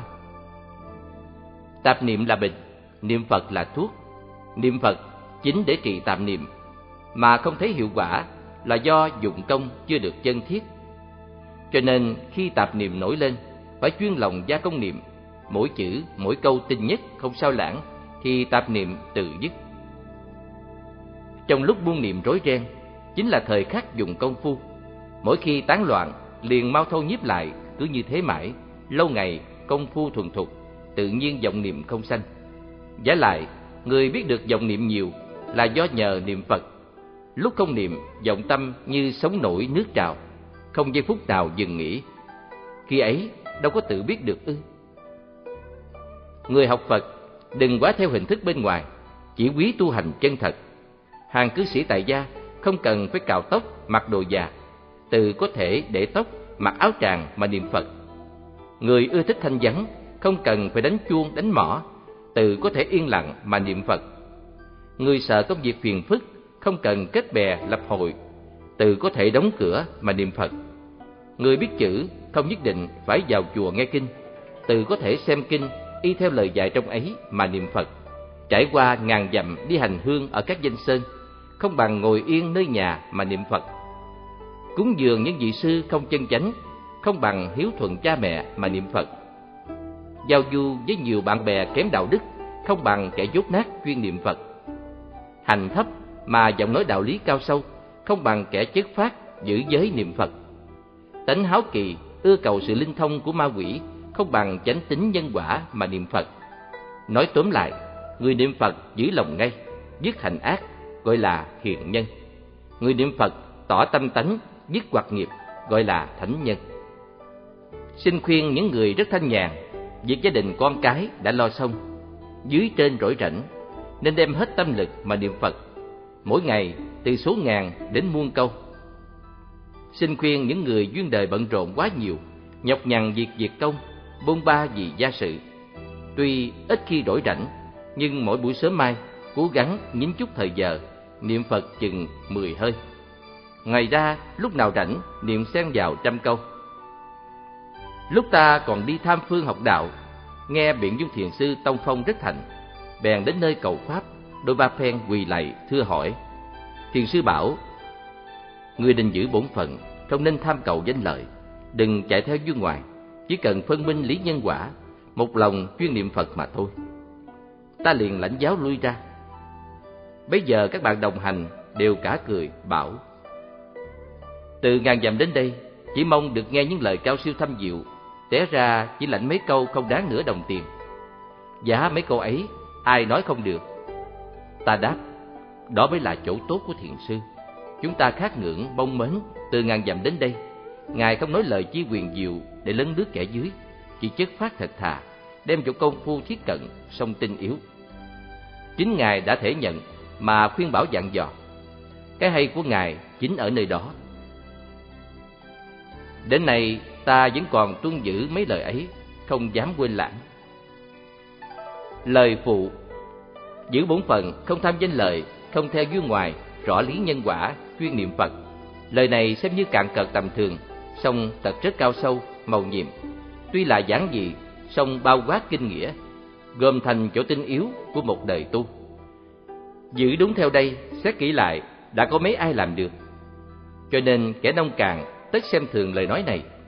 Người ưa nói lý quyền, xem mình là cao siêu vô ngại, quyết không làm đúng được như lời này. Nếu chẳng phải bậc đã từng kinh nghiệm như ngài biện dung, không thể thốt ra được lời này. Và nếu chẳng phải bậc chân tu như ngài liên trì, cũng không thể lãnh thọ được lời này. Hám Sơn Đại Sư Ngài tự là Đức Thanh, họ Thái, người đất Kim Lăng, xuất gia từ lúc 19 tuổi. Ngài chuyên tâm niệm Phật. Có một đêm, Đại sư nằm mơ, thấy Đức A-di-đà hiện thân giữa hư không. Từ đó về sau, Ngài thấy tượng Phật dường như phản phất trước mặt. Đại sư tham thiền gần 10 năm, khi được tỏ ngộ, liền vào ẩn trong núi Lao Sơn. Trước kia, dân chúng chung quanh vùng ấy chưa nghe chánh pháp, nhưng khi Ngài về ở không bao lâu, trẻ thơ ba tuổi đều biết niệm Phật. Từ Thánh Thái Hậu nghe danh, xin quý y làm đệ tử và cúng dường rất hậu. Có kẻ ganh ghét dèm phá chuyện ấy, vua giận biếm trước đại sư đến miền Lôi Châu. Nơi đây, ngài lại trùng hưng đạo tràng Tào Khê. Sau vua xuống chiếu ân xá triệu về, đại sư bèn ở Lôi Sơn chuyên tu tịnh nghiệp.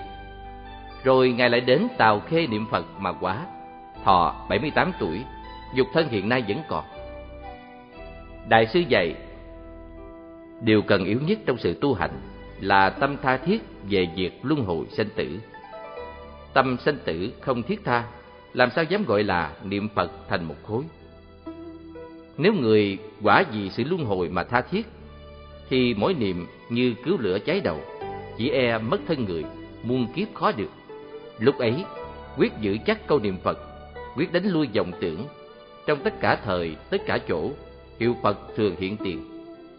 Không bị vọng tình ngăn che lôi kéo, dùng công phu khổ thiết như thế, lâu ngày niệm sẽ thuần thục, tâm được tương ưng. Tuy không hy cầu, mà niệm lực tự nhiên thành một khối. Ngày đêm sáu thời chỉ đem một câu niệm Phật chấn định nơi lòng, mỗi niệm không quên, mỗi tâm không mùi. Khi ấy, gác bỏ tất cả niệm đời, xem câu niệm Phật dường như tánh mạng của mình, cắn răng giữ chặt, quyết không buông bỏ. Cho đến lúc đi, đứng, nằm, ngồi, ăn uống, làm việc, câu niệm Phật đây vẫn thường hiển hiện. Nếu gặp cảnh duyên phiền não, tâm không yên, chỉ nên chuyên niệm Phật, phiền não liền tự tan mất. Bởi phiền não là cội gốc luân hồi, niệm Phật là thuyền vượt qua biển khổ sanh tử. Muốn thoát sanh tử, chỉ đem câu niệm Phật phá tan phiền não, đó là phương pháp đơn giản mà rất hay. Lập đạo tràng niệm Phật trong 12 thời, không luận số người nhiều ít, chỉ chia ra thành ban. Mỗi ban một thời, luân phiên nhau mà niệm. Như thế, ngày đêm sáu thời, khi ban khác lên thay, thì ban này tuy lui mà song vẫn niệm thầm, hoặc lắng tai nghe tiếng Phật của bạn đương trì niệm. Giữ như thế thì tiếng Phật không dứt, dòng niệm không sanh. Nhưng người đi trong chỗ sâu tối cứ kêu gọi nhau, tất không bị thất lạc. Và như thế thì động tình cũng như một, mình cùng người không khác. Phật A Di Đà thường hiển hiện sự an điềm của đạo tràng không chi màu nhiệm hơn đây. Ngẫu ích Đại Sư Đại Sư là vị tổ thứ chín trong Liên Tông, họ chung hiệu Trí Húc, quê ở Ngô Huyện. Người cha trì chú Đại Bi mười năm, mộng thấy Đức Quán Âm bồng con trao cho mà sanh ra Ngài. Ban sơ, Ngài theo nho giáo, làm sách bài bát đạo Phật, đến khi đọc qua bộ trút Sông Tùy Bút, liền đốt bản thảo sách mình. Năm 24 tuổi, Ngài xuất gia, tập tham thiền, nhưng bị bệnh nặng gần chết mới chuyển ý tu tịnh nghiệp. Về sau ở ẩn nơi chùa Linh Phong, trí thuật rất nhiều. Khi lâm chung, Ngài trối dặn thiêu quá sát thân, lấy tro xương hòa với bột làm hoàng thí cho chim cá, đặng kết duyên Tây Phương. Rồi ngồi ngay mà tịch. Ba năm sau, hàng môn nhân mở khám ra, thấy sắc diện đại sư như lúc sống. Tóc mọc dài lắp cả tai, không nở theo lời di chúc, xây nhục tháp thờ ở Linh Phong.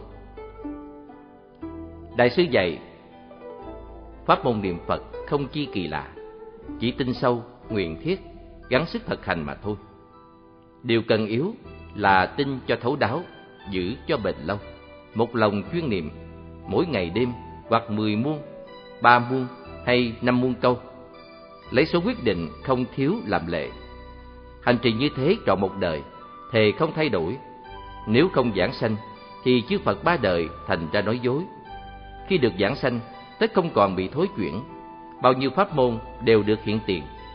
Rất kỵ tâm không thường hằng nay vậy mai khác thấy ai đối pháp chi quyền diệu liền xu hướng theo thì không muốn nào thành tựu biết đâu nếu một câu a di đà niệm được thuần thục thì ba tạng mười hai phần kinh những giáo lý cực tắc đều ở trong đó.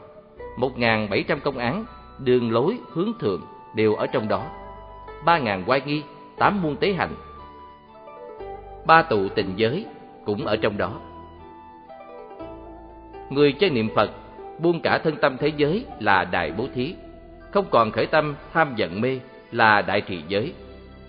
Không so đo phải quấy hơn thua là đại nhẫn nhục, không gián đoạn xen tạp là đại tinh tấn, không để vọng tưởng buông lung là đại thiền định, không bị đường lối khác làm mê hoặc là đại trí huệ. Thử tự nghiệm xét, nếu đối với thân tâm thế giới còn chưa buông bỏ, niệm tham giận mê vẫn còn hiện khởi, việc phải quấy hơn thua còn do nơi lòng tâm vọng tưởng buông lung còn chưa trừ diệt, các đường lối khác còn làm mê hoặc ý chí, như thế không gọi là người chân niệm Phật. Muốn được cảnh giới, một lòng không loạn cũng chẳng có phương trước chi là. Lúc mới dụng công, cần phải lần chuỗi ghi số, mỗi ngày đêm định khóa là bao nhiêu câu đừng cho thiếu sót. Giữ đúng như thế, lâu ngày niệm lực sẽ thuần thục, thành ra cảnh không niệm tự niệm, chừng ấy ghi số hay không cũng được. Nếu lúc ban sơ muốn dội nói lời cao siêu, muốn không trước tướng, muốn học viên dung tự tại thì niệm lực khó thành. Như thế là tin không sâu, hành trì không hết sức. Dù cho ngươi có giảng được 12 phần giáo, tỏ được 1.700 công án. Đều là việc bên bờ sống chết luân hồi, khi lâm chung quyết định không dùng được. Niệm Phật có sự trì, lý trì sự trì là tin có Phật A-di-đà ở phương Tây, mà chỉ hiểu lý tâm này làm Phật. Chỉ quyết chí cầu sanh, niệm Phật như con nhớ mẹ, không lúc nào tạm quên. Lý trì là tin Phật A-di-đà ở Tây Phương, là tâm mình sẵn có đủ, là tâm mình tạo ra. Đem hồng danh sẵn đủ tạo ra của mình mà làm cảnh buộc tâm, khiến cho không tạm quên. Triệu Lưu Đại Sư Đại sư là vị tổ thứ 10 trong Liên Tông, họ tưởng quý hành sách, người ở nghi nhân. Ngài xuất gia năm 23 tuổi, chuyên tu tịnh nghiệp, thường trụ đến chùa Tây Khê ở Hàng Châu, mở mang tịnh tông. Sư Hoàng Quá rất thành. Đại sư có soạn ra mấy bộ liên tạng tập, tịnh độ pháp ngữ lưu hành ở đời. Niên hiệu Khang Hy thứ 21, ngài thị tịch, thọ 55 tuổi. Bây giờ có người tông hoàng và con nhà họ Ngô chết một lượt. Trải qua một ngày bỗng tỉnh dậy, đều nói y như nhau. Tôi bị binh ti bắt đem trói để dưới điện, bỗng thấy hào quang sáng rực khắp nơi, hương thơm qua báo đầy cả hư không. Minh Dương mọp xuống đất, đưa một vị đại sư về Tây Phương. Xem kỹ lại là truyền công. Tôi nhờ hào quang chiếu, liền được tha trở về. Đại sư nói, phép trì danh quý ở một lòng không loạn, không xen tạp, chẳng phải niệm mau niệm nhiều là hơn. Chỉ nên trì niệm nhặt niệm nói nhau, không mau không chậm, khiến cho hiệu Phật rành rẽ rõ ràng nơi tâm. Khi ăn cơm, mặc áo, đi, đứng, nằm ngồi, giữ một câu học danh nối liền, chẳng dứt, cũng như hơi thở, không tán loạn, cũng không hôn trầm. Trì danh như thế có thể gọi là một lòng tinh tấn trên phận sự vậy. Người tu tịnh nghiệp đời đây, trọn ngày niệm Phật sám hối, phát nguyện mà cõi Tây Phương vẫn xa. Sự giảng sanh không đảm bảo ra sao? Ấy cũng bởi bề ngoài tuy lễ niệm, phát nguyện mà trong tâm dây tình còn buộc chặt, gốc ái còn bám sâu đó. Vậy phải xem sự tình ái của ta bà là vô thường, giả dối, đồng như nhai sáp, dù ở trong cảnh hưởng gấp động tình. Vui khổ, lo mừng, cũng giữ chắc một câu niệm Phật, như dựa vào núi Tu Di. Tất cả cảnh duyên đều không thể làm lay động. Nếu lúc nào tự cảm thấy mỏi mệt, biến trễ, nghiệp hoạt hiện lên, phải một lòng phấn khởi mà niệm, như thanh trường kiếm chống trời, khiến cho quân ma phiền não trốn mất không còn. Như lửa đỏ ở lò hồng, đốt tan tình thức từ vô thủy. Người nào giữ được như thế? Tuy hiện đang ở cõi ngũ trượt, mà toàn thân đã ngồi nơi thế giới hoa sen. Đợi chi Phật Di Đà đưa tay, Đức Quán Âm dịu dắt, mới tin là mình giảng sanh ư. Lời phụ Trong tịnh độ Thánh Hiền Lục, đề ngài tỉnh Am là tổ thứ 10, nhưng sao Ấn Quang Đại Sư cùng các nhà tu tịnh độ thấy ngài triệt lưu thừa giới cao siêu sự quan hóa rất thành. Có công đức lớn với Liên Tông, mới tôn ngài lên làm tổ thứ 10, đổi ngài Tịnh Am thành tổ thứ 11. Nhân tiện xin biện minh ra đây để giải thích mối nghi ngờ. Đạo phái đại sư Ngài Hiệu Di Lâm, họ Đinh, người xứ An Nhân, xuất gia năm 14 tuổi, từng đi giảng diễn khắp nơi. Sau đại sư đến Cổ Sơn, nương theo Vĩnh Giác Thiền Sư tham cứu ba năm không ngộ đạo. Ngài bèn từ giả đi dân du qua dùng lượng triết rồi trở về cổ sơn tu hành. Một hôm, nhân vén bức rèm lên mà đại ngộ. Năm thuận trị thứ 14 đời nhà Thanh, đại sư kế thừa ngài Vĩnh Giác, mở pháp môn độ chúng hơn 20 năm. Trong thiền lâm tôn tặng ngài là hàng Phật pháp bậc nhất ở miền Đông Nam. Đại sư có soạn ra mấy bộ Tịnh độ chỉ quyết. Ngài thường nói: Lão Tăng chỉ ở tông thiện, hành ở tịnh độ. Sao Ngài ở ẩn, không biết lúc chung kết ra thế nào? Đại sư dạy, khi niệm Phật, nơi tâm phải thường không rời hai chữ tin nhớ, nơi miệng không rời hai chữ xưng chỉnh. Bởi muốn về tịnh độ, cần phải có lòng tin. Ngàn người tin thì ngàn người sanh, muốn người tin thì muốn người về. Nếu tâm thường tin nhớ Phật, miệng thường xưng niệm Phật một cách thiết tha, cung kính, Phật tất cứu độ, ấy mới gọi là tin sâu. Khi niệm Phật, cần phải mỗi chữ rõ ràng, mỗi câu nói nhau, bởi không rõ ràng tức là hôn trầm, không nói nhau tức là tán loạn. Hành trì như thế, một câu niệm Phật thường rành rõi nơi tâm, lâu ngày tự nhiên thành tựu pháp niệm Phật tam muội.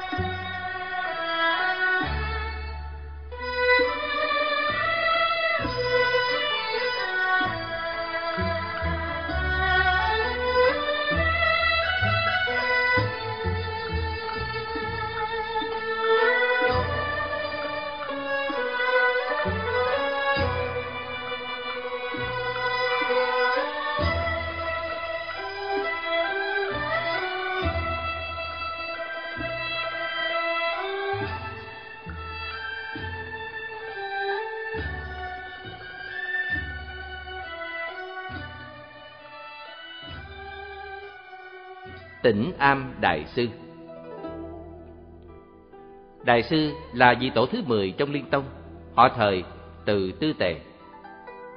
Người xứ Thường Thục, Ngài xuất gia thuở 7 tuổi, thọ đại giới lúc 24 tuổi, đối với thiền, giáo, tánh, tướng đều suốt thông.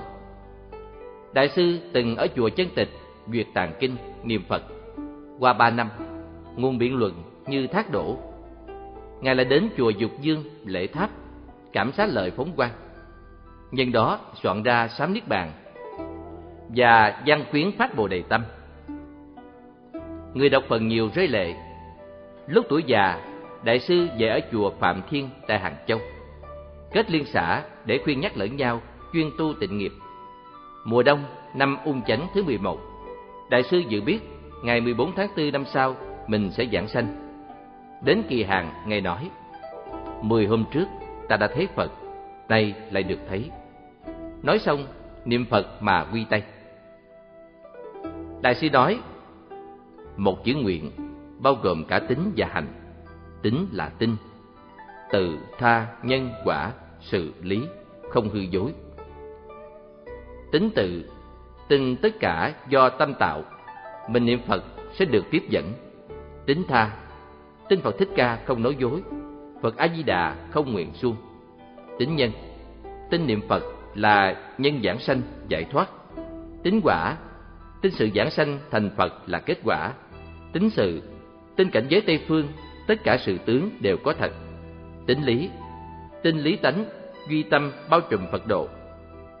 Mỗi điều trên đây đều xác thật nên gọi là không hư dối. Hành là chuyên trì danh hiệu không xen tạp, không tán loạn. Nguyện là mỗi tâm ưa thích, mỗi niệm mong cầu. Trong ba điều kiện này, người tu tịnh nghiệp cần phải đủ, không thể thiếu một, mà nguyện là điểm cần yếu. Có thể có tính, hành, mà không có nguyện, chưa từng có nguyện mà không có tính hành. Niệm Phật mà không phát lòng Bồ đề thì không tương ưng với bổn nguyện của Đức Di Đà, tức khó giảng sanh. Lòng Bồ đề là tâm lợi mình, lợi người, trên cầu thành quả Phật, dưới nguyện độ chúng sanh. Tuy phát lòng Bồ đề mà không chuyên niệm Phật cũng không được giảng sanh, nên phải lấy sự phát lòng Bồ đề làm chánh nhân, niệm Phật làm trợ duyên, rồi sau mới cầu sanh tịnh độ. Người tu tịnh nghiệp cần phải hiểu biết điều này. Niệm Phật cũng có ba sự, do bởi ba nguyên nhân. Không rõ giáo lý, không gặp thầy bạn tốt, không tự xét lấy mình. Trong ba điều này, sự tự xét chỗ sai lầm của mình là rất cần yếu. Đại để muốn sanh về Tây Phương, không phải dùng chút phước lành, chút công hạnh lơ là mà được. Muốn thoát sự khổ, sống chết luân hồi trong vạn kiếp, không phải dùng tâm dần già, chờ hẹn, biến trễ mà được. Cơn vô thường mau chóng, mới sớm kế lại chịu. Đâu nên không siêng năng lo dự bị trước ư? Còn e sức chí nguyện không thắng nổi sức tình ái, tâm niệm Phật không hơn nổi tâm dục trần. Những kẻ cứ mãi lơi là, biến trễ, nửa tin nửa ngờ, thì ta cũng đành không biết làm sao vậy. Kể rằng, Nam Mô A Di Đà, người nào không biết niệm, tuy niệm chẳng tương ưng, mẹ con khó hội kiến, khi đi đứng nằm ngồi, đem tâm này thúc liễm, mỗi niệm nối tiếp nhau, niệm lâu thành một phiến, như thế niệm Di Đà, Di Đà tự nhiên hiện, quyết định sanh Tây phương, trọn đời không thối chuyển. Triệt Ngộ Đại Sư Đại sư là vị tổ thứ 12 trong Liên Tông, họ Mã, Quý Tế Tĩnh, người đất phong nhuận, 22 tuổi xuất gia, thông suốt cả thiền giáo. Ban sơ, Ngài chủ trì chùa Dạng Thọ ở Bắc Kinh. Danh đồn khắp Nam Bắc, hàng đệ sướng pháp môn tịnh độ khuyên chúng tinh tu. Kế đó, Đại sư lại trụ trì chùa Giác Sanh, tiếng tâm cũng lừng lẫy như trước. Sau, Ngài về ở non Hồng Loa, đại chúng quy hướng càng đông, bèn thành ra đạo tràng tịnh độ. Đời nhà Thanh, niên hiệu Gia Khánh thứ 15, vào mùa xuân, đại sư nói trước ngày về Tây và bảo: thân quyển không bền, đừng để một đời luống qua. Mọi người nên cố gắng niệm Phật. Quả nhiên tới ngày kỳ hèn, đại sư thấy Phật đến tiếp dẫn, liền chánh niệm mà tọa quá. Lúc ấy, đại chúng nghe mùi hương thơm lạ ngào ngạt, khi trà tỳ được xá lợi hơn trăm hộp. Đại sư nói, thật vì sanh tử phát lòng bồ đề, dùng tính nguyện sâu, trì danh hiệu Phật. mười sáu chữ này là cương tông của môn niệm Phật. Nếu không phát lòng chân thiết vì việc sanh tử, thì tất cả lời khai thị đều là phù phiếm. Bởi tất cả sự khổ trong đời này không chi hơn việc sanh tử. Chúng ta từ vô lượng kiếp đến nay, sống chết, chết sống, ra khỏi bào thai này kế vào bào thai kia, bỏ lớp da này lại mang lớp da khác, khổ não đã không kham. Huống chi tự mình chưa thoát luân hồi, làm sao tránh khỏi đọa lạc. Ôi, khi một niệm sai lầm, liền xa vào ác đạo, tam đồ dễ tới mà khó lui, địa ngục này dài mà khổ nặng. Cho nên đại chúng phải đau đớn, nghĩ vấn đề sinh tử như chịu tan cha mẹ, như cứu lửa đốt đầu, gắn chuyên tinh tu tập. Nhưng ta đã khổ vì sự sống chết mà cầu thoát ly, nên liên tưởng đến tất cả muôn loài cũng như vậy. Chúng sanh cùng ta đồng một bản thể, là cha mẹ của ta trong nhiều kiếp, là chư Phật đời vị lai. Nếu chẳng phát tâm cứu độ, chỉ cầu giải thoát riêng mình, thì đối với tình có chỗ chưa an, với lý có điều sơ sót. Huống chi chẳng phát đại tâm, thì ngoài không thể cảm thông với Phật, trong không thể khế hợp với tánh chân, trên không thể tròn quả bồ đề, dưới không thể độ khắp muôn loài. Như thế, làm sao báo bổ người ân nhiều kiếp, làm sao giải thích quan gia nhiều đời, làm sao thành tựu căn lành đã gieo trồng từ xưa, làm sao sám trừ tội nghiệp đã tạo ra về trước. Và như thế thì tu hành chỗ nào cũng gặp chướng duyên, dù có thành tựu cũng là quả thấp, cho nên phải xứng tánh phát lòng bồ đề vậy. Nhưng đã phát đại tâm, phải tu đại hạnh, mà trong tất cả hành môn, tìm phương pháp dễ dụng công, mau thành tựu rất yên ổn, rất viên đốn, thì không chi hơn dùng tính nguyện sâu, trì danh hiệu Phật. Nói chấp trì danh hiệu, tức là giữ chắc hiệu Phật nơi lòng, không tạm quên. Nếu có một niệm gián đoạn hoặc một niệm xen tạp thì không gọi là chấp trì. Giữ được một niệm nối nhau, không xen không tạp, đó là chân tinh tấn. Tinh tấn mãi không thôi, sẽ lần vào cảnh nhất tâm bất loạn và viên thành tịnh nghiệp. Nhất tâm bất loạn là chỗ quy túc của tịnh nghiệp, là đại môn của tịnh độ. Chưa vào môn này, tất chưa yên ổn. Học giả há chẳng nên cố gắng ư? Tâm đã hay tạo nghiệp thì cũng có thể chuyển nghiệp.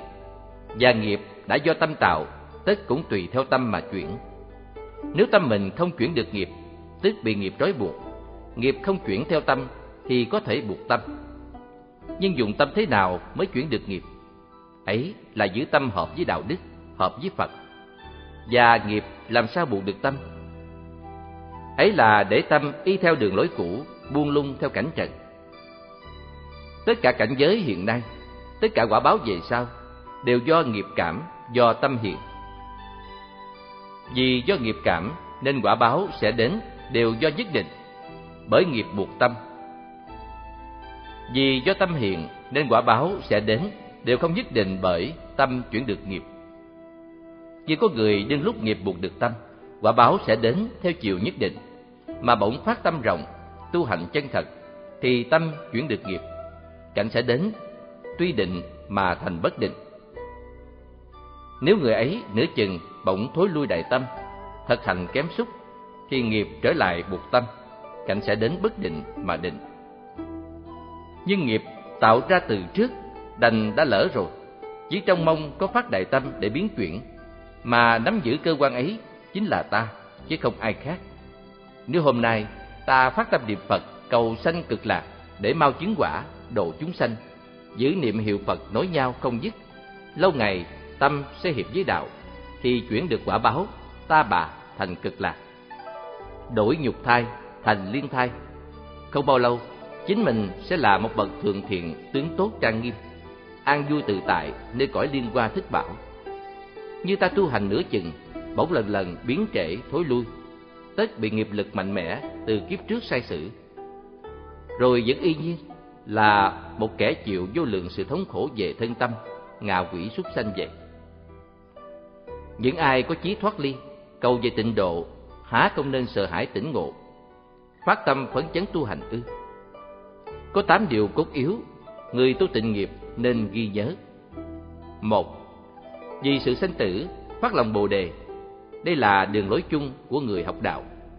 Hai, dùng tính nguyện sâu, trì danh hiệu Phật. Đây là chánh tông của môn tịnh độ. Ba, lấy sự nhiếp tâm chuyên chú mà niệm làm phương tiện dùng công. Bốn, lấy sự chiết phục phiền não hiện hành làm việc yếu tu tâm. Năm, lấy sự giữ chắc bốn trọng giới làm căn bản vào đạo. Sáu, dùng các thứ khổ hạnh làm trợ duyên tu hành. 7. Lấy nhất tâm bất loạn làm chỗ quy tức của môn tịnh độ. 8. Lấy các điềm lành làm chứng nghiệm cho sự giảng sanh. Ngộ Khai Đại Sư Đại sư họ Trương từ Quát Nhiên, người ở Tô Châu, xuất gia tu hành nơi chùa Tường Phong. Sau khi ngộ được tâm tông, Ngài mở pháp hóa nơi chùa Hiển Thân, thuộc miền Kinh Nam. Khi đó, Đại sư lui về ở ẩn, trải qua các tự viện, dân gian, luyện xuyên, rồi sau lại về am bảo tàng, chuyên tu tịnh nghiệp. Ngài có trứ tác mấy bộ, niệm Phật bách vấn, tịnh nghiệp tri tấn, niệm Phật cảnh sách, tịnh nghiệp sơ học tu tri và cố đạo tình lưu hành trong đời. Đại sư Cảm Quá, người rất đông.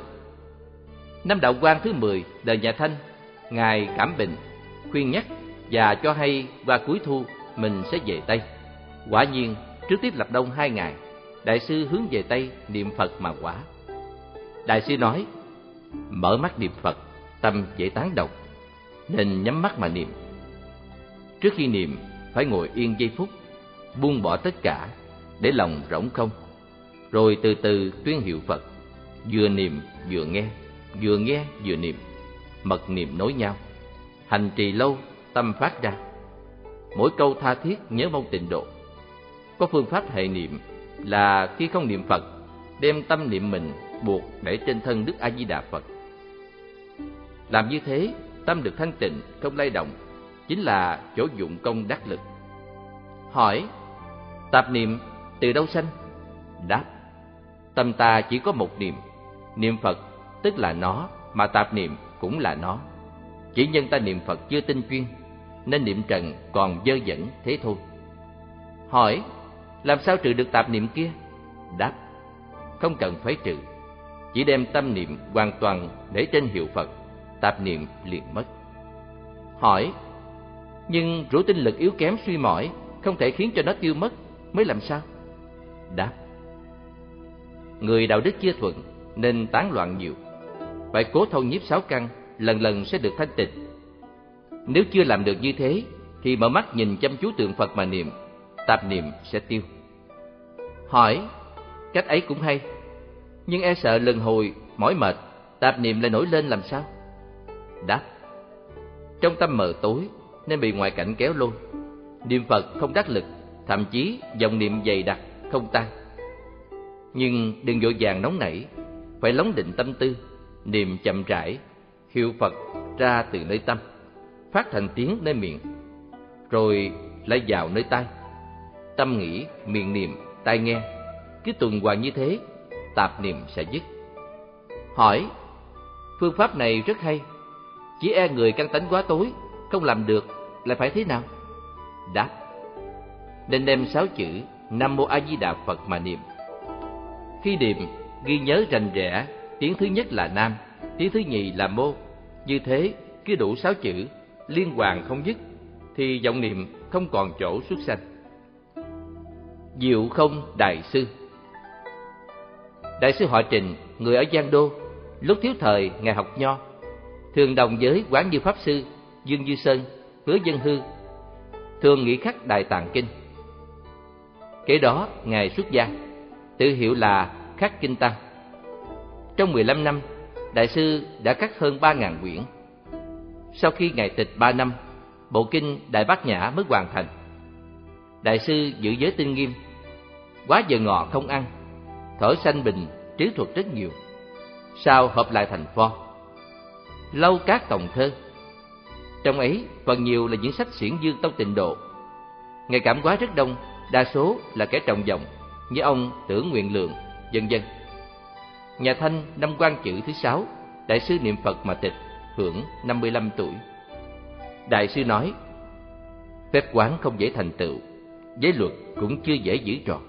Tu phước chẳng phải hôm sớm có thể thành công, sự diệu ngộ chẳng phải kẻ độn căng có thể làm được. Còn đại nguyện bền chắc lại càng ít có người. Nếu không do nơi chỗ chân thật trì danh tìm nẻo thoát đi, tất phải chìm trong biển khổ, hằng chịu luân hồi. Ngàn Phật dù từ bi cũng khó cứu độ.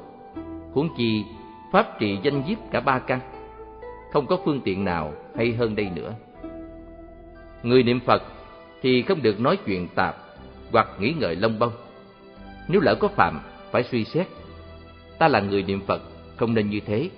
Rồi niệm Phật vài tiếng để tự cảnh tỉnh mà đánh tan điều ấy.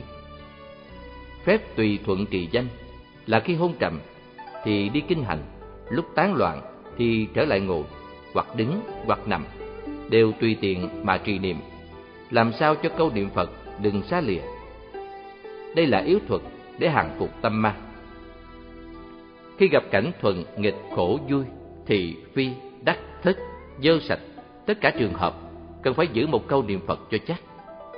Nếu không như thế, tất bị cảnh duyên, hiệu Phật liền gián đoạn, há chẳng phải đáng tiếc lắm ư? Khi đối trước tượng Phật, phải xem tượng ấy cũng như Phật thiệt. Mắt nhìn, tâm niệm, cung kính chí thành. Lúc không ở trước tượng, cũng nên thành kính như lúc đối trước tượng Phật. Niệm Phật như thế rất dễ cảm thông, nghiệp ác cũng mau tiêu diệt. Tất cả người khổ trong đời vì thân tâm không được rỗi rảnh nên khó tu hành. Này ta có phần an nhàn là được nghe pháp môn niệm Phật, vậy phải cố gắng nhiếp tâm mới không uổng ngàn vàng tất bóng. Nếu tu hành lôi thôi, tất khó có kết quả. Như thế là phù rẫy bốn ân. Luống qua ngày tháng, một mai vô thường chợt đến, lấy gì mà chống đối ư? Người tu nếu vì quả khổ, tất đời trước hoặc đời nay đã gây dân xấu, cho nên chịu một phần khổ, tức là trả một phần ác của mình. Vậy không nên quán trách trời người sao bất công, buông thời giận sao điên đảo, mà chỉ hổ thẹn mình không sớm tỉnh ngộ tu hành thôi. Mỗi khi nghĩ đến điều ấy, vừa kính sợ cho ác báo, vừa thương cảm cho phận mình.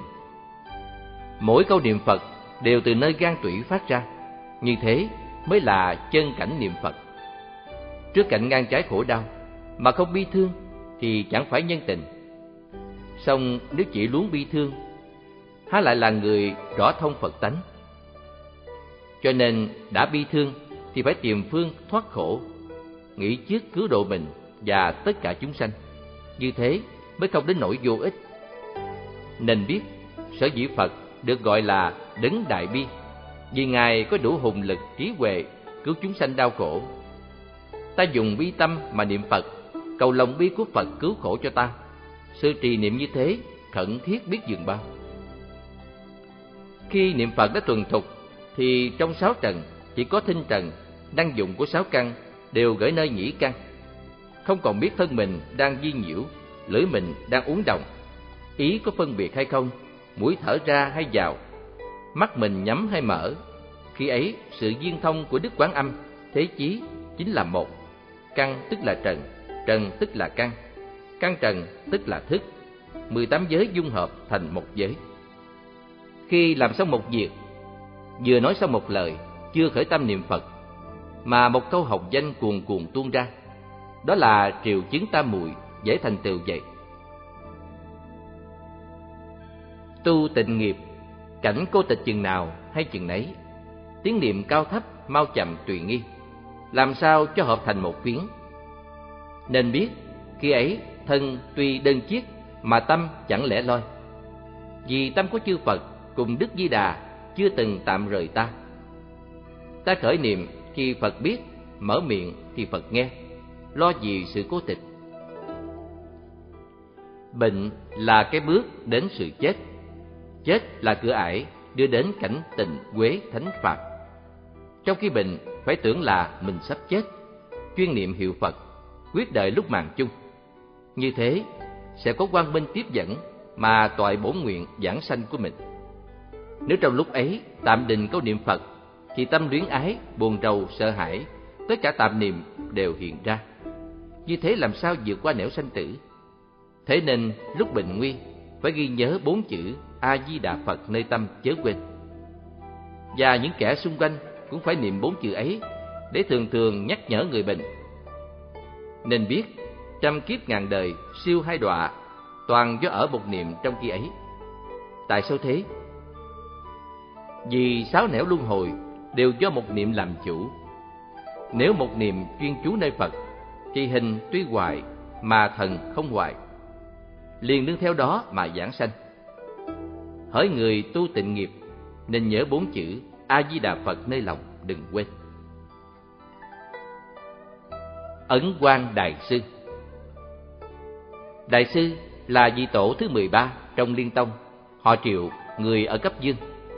Suốt thông tông giáo, chuyên tu tịnh nghiệp, từng trải ở các non Trung Nam, Hồng Loa, Phổ Đà. Năm dân quốc thứ 19, Ngài đến Đất Ngô, sáng lập Linh Nham Tịnh Tông Đạo Tràng. Khuyên người lấy luân thường nhân quả làm cơ sở, niệm Phật sanh Tây làm chỗ quy tức. Đại sư ấn tặng sách Phật 500 muôn bộ, tượng Phật hơn trăm muôn bức. Mùa đông năm Dân Quốc thứ 29, ngày niệm Phật tạo quá ở Linh Nham Đạo Tràng. Khi tỳ trà, 32 cái răng còn nguyên, được xá lợi ngũ sắc vài ngàn hộp. Đại sư hưởng tuổi đời 80, tăng lạp 60, trí thuật trăm muôn lợi. Đệ tử hơn 20 muôn, phần nhiều là bậc hiền triết và người có danh vọng trong quốc đảng.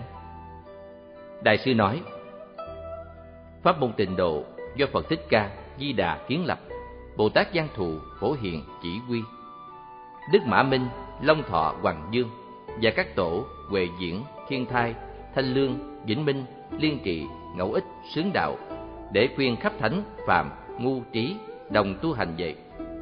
Đã tu tình nghiệp, phải giữ luân thường, làm hết bổn phận, dứt niệm tà dinh lòng thành kính, trừ bỏ các điều ác, dân làm những việc lành, đừng giết hại, gắn ăn chay, thương tiếc hộ trì mạng sống loài vật, tín nguyện niệm Phật cầu sanh Tây phương. Bên trong phải vì ông bà, cha mẹ, anh em, chị em. Bên ngoài vì thân thích, bạn bè, xóm giềng, làng nước, đem pháp môn tịnh độ này mà phùng quyến. Chẳng luận người có tin làm cùng không, chỉ hết sức mình khiến cho mọi người đều biết pháp màu nhiệm này mà thôi. Người niệm Phật, nếu tấm lòng chân thiết, tự có thể nhờ từ lực của Phật khiến cho khỏi tai nạn đau binh, nước lửa. Dù có bị tốt nghiệp sâu dày, hoặc trường hợp chuyển quả nặng địa ngục thành ra quả báo nhẹ đời nay mà ngẫu nhiên bị tai nạn ấy. Nếu lúc bình nhật có lòng tín nguyện chân thiết, quyết định lúc bấy giờ sẽ được nhờ Phật tiếp dẫn đã tin sâu, nguyện thiết, phải tu chánh hành niệm Phật. Sự tu trì đây đều tùy theo thân phận của mình mà lập, không nên chấp định theo một pháp thức nào. Như người không việc chi hệ lụy, nên từ mai đến chiều, chiều lại mai, lúc đi, đứng, nằm, ngồi, nói, nín, động, tình. Khi ăn cơm, mặc áo, cùng đại tiểu tiện, tất cả thời, tất cả chỗ đều giữ một câu hồng danh, không rời nơi tâm miệng nếu khi thân mình sạch sẽ, y phục chỉnh tề, chỗ nơi thanh khiết, thì niệm thầm hay ra tiếng đều được. Như lúc ngủ nghỉ, lõa lồ, tắm gội, đại tiểu tiện, hoặc ở chỗ không sạch, chỉ được niệm thầm, không nên ra tiếng. Niệm thầm công đức dẫn động, nếu ra tiếng thì có lỗi không cung kính. Chớ cho rằng những lúc ấy không nên niệm, chỉ e niệm không được mà thôi. Lại khi nằm nếu niệm ra tiếng, chẳng những không cung kính mà còn bị tổn hơi. Phải biết điều này. Muốn cho tâm không luyến việc ngoài, chuyên niệm Phật được quy nhất, cũng không có phương pháp chi kỳ lạ. Chỉ đừng quên cái chết rình rập bên mình, không biết xảy ra lúc nào. Phải nghĩ rằng, ta từ trước đến nay tạo ra vô lượng vô biên nghiệp ác. Như trong kinh nói, giả sử nghiệp ác kia có hình tướng thì khắp mười phương hư không cũng chẳng thể dung chứa hết. Duyên đầu may mắn, nay được thân người lại nghe pháp Phật. Nếu không một lòng chuyên niệm Phật cầu sanh Tây phương, khi cái chết đến thình lình, chắc chắn phải bị đọa vào ác đạo. Chừng ấy, nếu vào địa ngục thì bị non đau, rừng kiếm, lò lửa giặc dầu, một ngày đêm sống chết đến dạng lần. Sự khổ cùng cực không thể diễn tả. Nếu đọa vào ngạ quỷ thì thân hình xấu xa, hôi hám, bụng lớn như cái trống, cổ họng nhỏ như cây kim. Thấy cơm nước thì những vật ấy đều hóa thành than lửa, chiều đối khác lăn lộn khóc la trong vô lượng kiếp. Nếu đọa vào súc sanh thì hoặc bị chở kéo nặng nề, hoặc bị người giết ăn thịt, hoặc bị nạn loài mạnh ăn nuốt loài yếu. Kinh khủng chẳng lúc nào yên. Chịu khổ như thế, có khi vô lượng chư Phật ra đời mà vẫn còn xoáy dần trong ác đạo, không được thoát ly. Nghĩ đến thân người mong manh, cái chết bất kỳ. Nghĩ mình đời trước này đã tạo ra vô lượng nghiệp ác. Nghĩ đến sự khổ tam đồ và tỉnh ngộ sợ hãi, tất không còn tham luyến cảnh quyển bên ngoài, niệm Phật được chuyên nhất. Khi niệm Phật cần phải chí thành, hoặc có lúc trong tâm khởi ra bi cảm, đó là tướng căn lành phát hiện. Nhưng phải đề phòng, đừng nên thường thường như thế, chẳng vậy thì bị loài ma bi thương nhập vào. Phàm gặp việc chi dựa ý cũng đừng quá vui mừng, vui mừng quá tất bị loài ma quan hỷ ám nhập. Khi niệm Phật, mi mắt nên sụp xuống, đừng nên quá dùng tinh thần. Nếu dùng tinh thần quá, quả khí sẽ bốc lên, làm cho nhức đầu choáng váng, hoặc mang các chứng bệnh, lên máu, đầu tê rần, ngứa nhức, máu bầm tụ trên đỉnh đầu. Vậy phải điều đình cho vừa chừng. Nếu thấy đầu óc nặng nề, nóng bừng, phải trấn định tinh thần, lắng tai nghe mà niệm, hoặc chú tưởng nơi lòng bàn chân, thì quả khí sẽ hạ xuống. Bệnh cùng ma phá đều do túc nghiệp gây ra. Người nên chí thành khẩn thiết niệm Phật, thì bệnh tự an lành, ma tự xa lánh. Nếu lòng không thành khẩn và còn khởi ra niệm tà dâm bất chánh, thì tâm ngươi toàn thể đã xa vào nơi tối tâm, làm sao khỏi chiêu cảm loài ma đến khuấy rối. Từ nay, sau mỗi thời khóa, ngươi nên hồi hướng, cầu nguyện cho quan gia đời trước, khiến bọn kia nhờ công đức niệm Phật của người mà được thoát khổ, sanh về cõi lành. Người niệm Phật nếu dụng công siêng năng tinh tấn thì niệm sẽ được thuần thục quy nhất, được cảm thông với Phật, tự có thể thấy cảnh lành, dù không thấy cũng không ngại. Nếu bỏ sự chuyên dụng công mà dội gấp muốn được nhất tâm, được tương ưng, được thấy cảnh lành, thì vọng tưởng rối ren, tâm niệm cầu mong cố kết đi lòng. Đây là chứng bệnh lớn lao nguy hiểm của người tu hành. Như thế lâu ngày, những quan gia đời trước nương theo vọng tưởng của hành nhân, quá làm thất Phật, qua sen hoặc có cảnh tốt lạ để mong bảo quán. Lúc ấy, tự mình đã không có chánh kiến, toàn thể là khí phần của ma. Một khi thấy cảnh ấy, tất sinh lòng quan hỷ. Mà nương theo đấy mà vào tam phủ làm cho hành nhân điên cuồng, dù có Phật sống cũng không cứu được. Người niệm Phật không phải chỉ tu theo sự tướng bên ngoài, mà cần phải để ý trừ phiền não cùng tập nghiệp lầm lỗi xấu xa. Nếu phiền não bớt một phần thì công phu niệm Phật tăng một phần. Trái lại, để phiền não tăng, tất công hành phải lui kém. Cho nên có người càng tu hành lại càng đổ nghiệp là bởi lý do trên đây. Như thế, lâu ngày nghiệp sẽ tiêu. Từ rày về sau, nơi tâm niệm hành vi, ngươi phải giữ cho hiền hòa, thuần hậu mới được phước lành. Nếu chẳng thế, lại gia thêm tánh gian, xảo, khắc, hiểm, thì cũng như chót núi đá trơn dơ, mưa bao nhiêu cũng không động lại chút nào. Dù loại cây cỏ chi cũng không sanh trưởng nổi. Giữ một câu A Di Đà Phật, giặc niệm nối nhau, thường nhớ thường niệm. Khi những tâm tham lam, bỏng sẻn, hờn giật, dâm dục, háo thắng, kiêu mạn thoạt nổi lên, phải nghĩ ta là người niệm Phật, cầu giải thoát không nên có tâm niệm như vậy. Nghĩ rồi liền trừ diệt đi. Như thế Lâu lâu những niệm lao thần, tổn thân đều không có đâu mà khởi. Sẽ được công đức không nghĩ bàn của Phật gia trì nơi thân tâm mình. Dám đảm bảo trong 10 ngày thấy đại hiệu. Nếu tu hành lôi thôi gián đoạn, liền muốn được công hiệu. Đó là khi mình, khi người. Tuy cũng có công đức, nhưng muốn do đó mà lành bệnh thì quyết không thể được. Làm việc chi cũng phải lấy lòng thành làm gốc tu hành nếu không dùng tâm trí thành làm sao được sự lợi ích lành bệnh dứt khổ nếu tu tịnh nghiệp nếu có mảy may công đức lành đều đem hồi hướng giảng sanh như thế thì tất cả hành môn đều là trợ hành của tịnh độ. Lại phải phát lòng bồ đề, thề độ muôn loài, đem công đức mình tu hồi hướng cho bốn ân ba cõi cùng chúng sanh trong pháp giới. Làm như thế, như đèn thêm dầu, như mạ được mưa, đã kết pháp duyên sâu cùng tất cả chúng sanh, lại mau thành tựu thắng hạnh đại thừa của mình. Nếu chẳng hiểu nghĩa này, tất thành ra chỗ thấy càng hẹp tư lợi của hàng phàm phu và nhị thừa tu hạnh màu cảm quả rất thấp kém. Có một bí quyết khẩn thiết bảo nhau, hết lòng thành kính, nhiệm màu nhiệm màu. Phụ, khi làm việc lành chi, dù nhỏ nhặt cũng nên chấp tay đối trước phật hoặc hướng về tây đọc bài kệ hồi hướng gián tắt này. Nguyện đem công đức này cầu bốn ân ba cõi, con cùng với chúng sanh, đồng sanh về cực lạc. Hoàng Nhất Đại Sư. Đại sư họ Lý, quý diễn âm, từ Thúc Đồng Từng xác nhật, học về chuyên khoa mỹ thuật Và làm giáo sư nhiều học hiệu trong nước Trung Hoa. Năm dân quốc thứ bảy, Ngài xuất gia nơi chùa Đại Từ tại Hàng Châu. Sau thọ đại giới ở chùa Linh Ẩn Đại sư cảm thấy lực học suy di Mới phát tâm chấn chỉnh.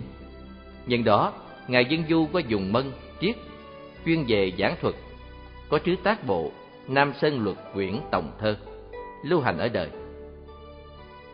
Ngài chuyên tu tịnh nghiệp, rất bến phục ấn công ở Linh Nham.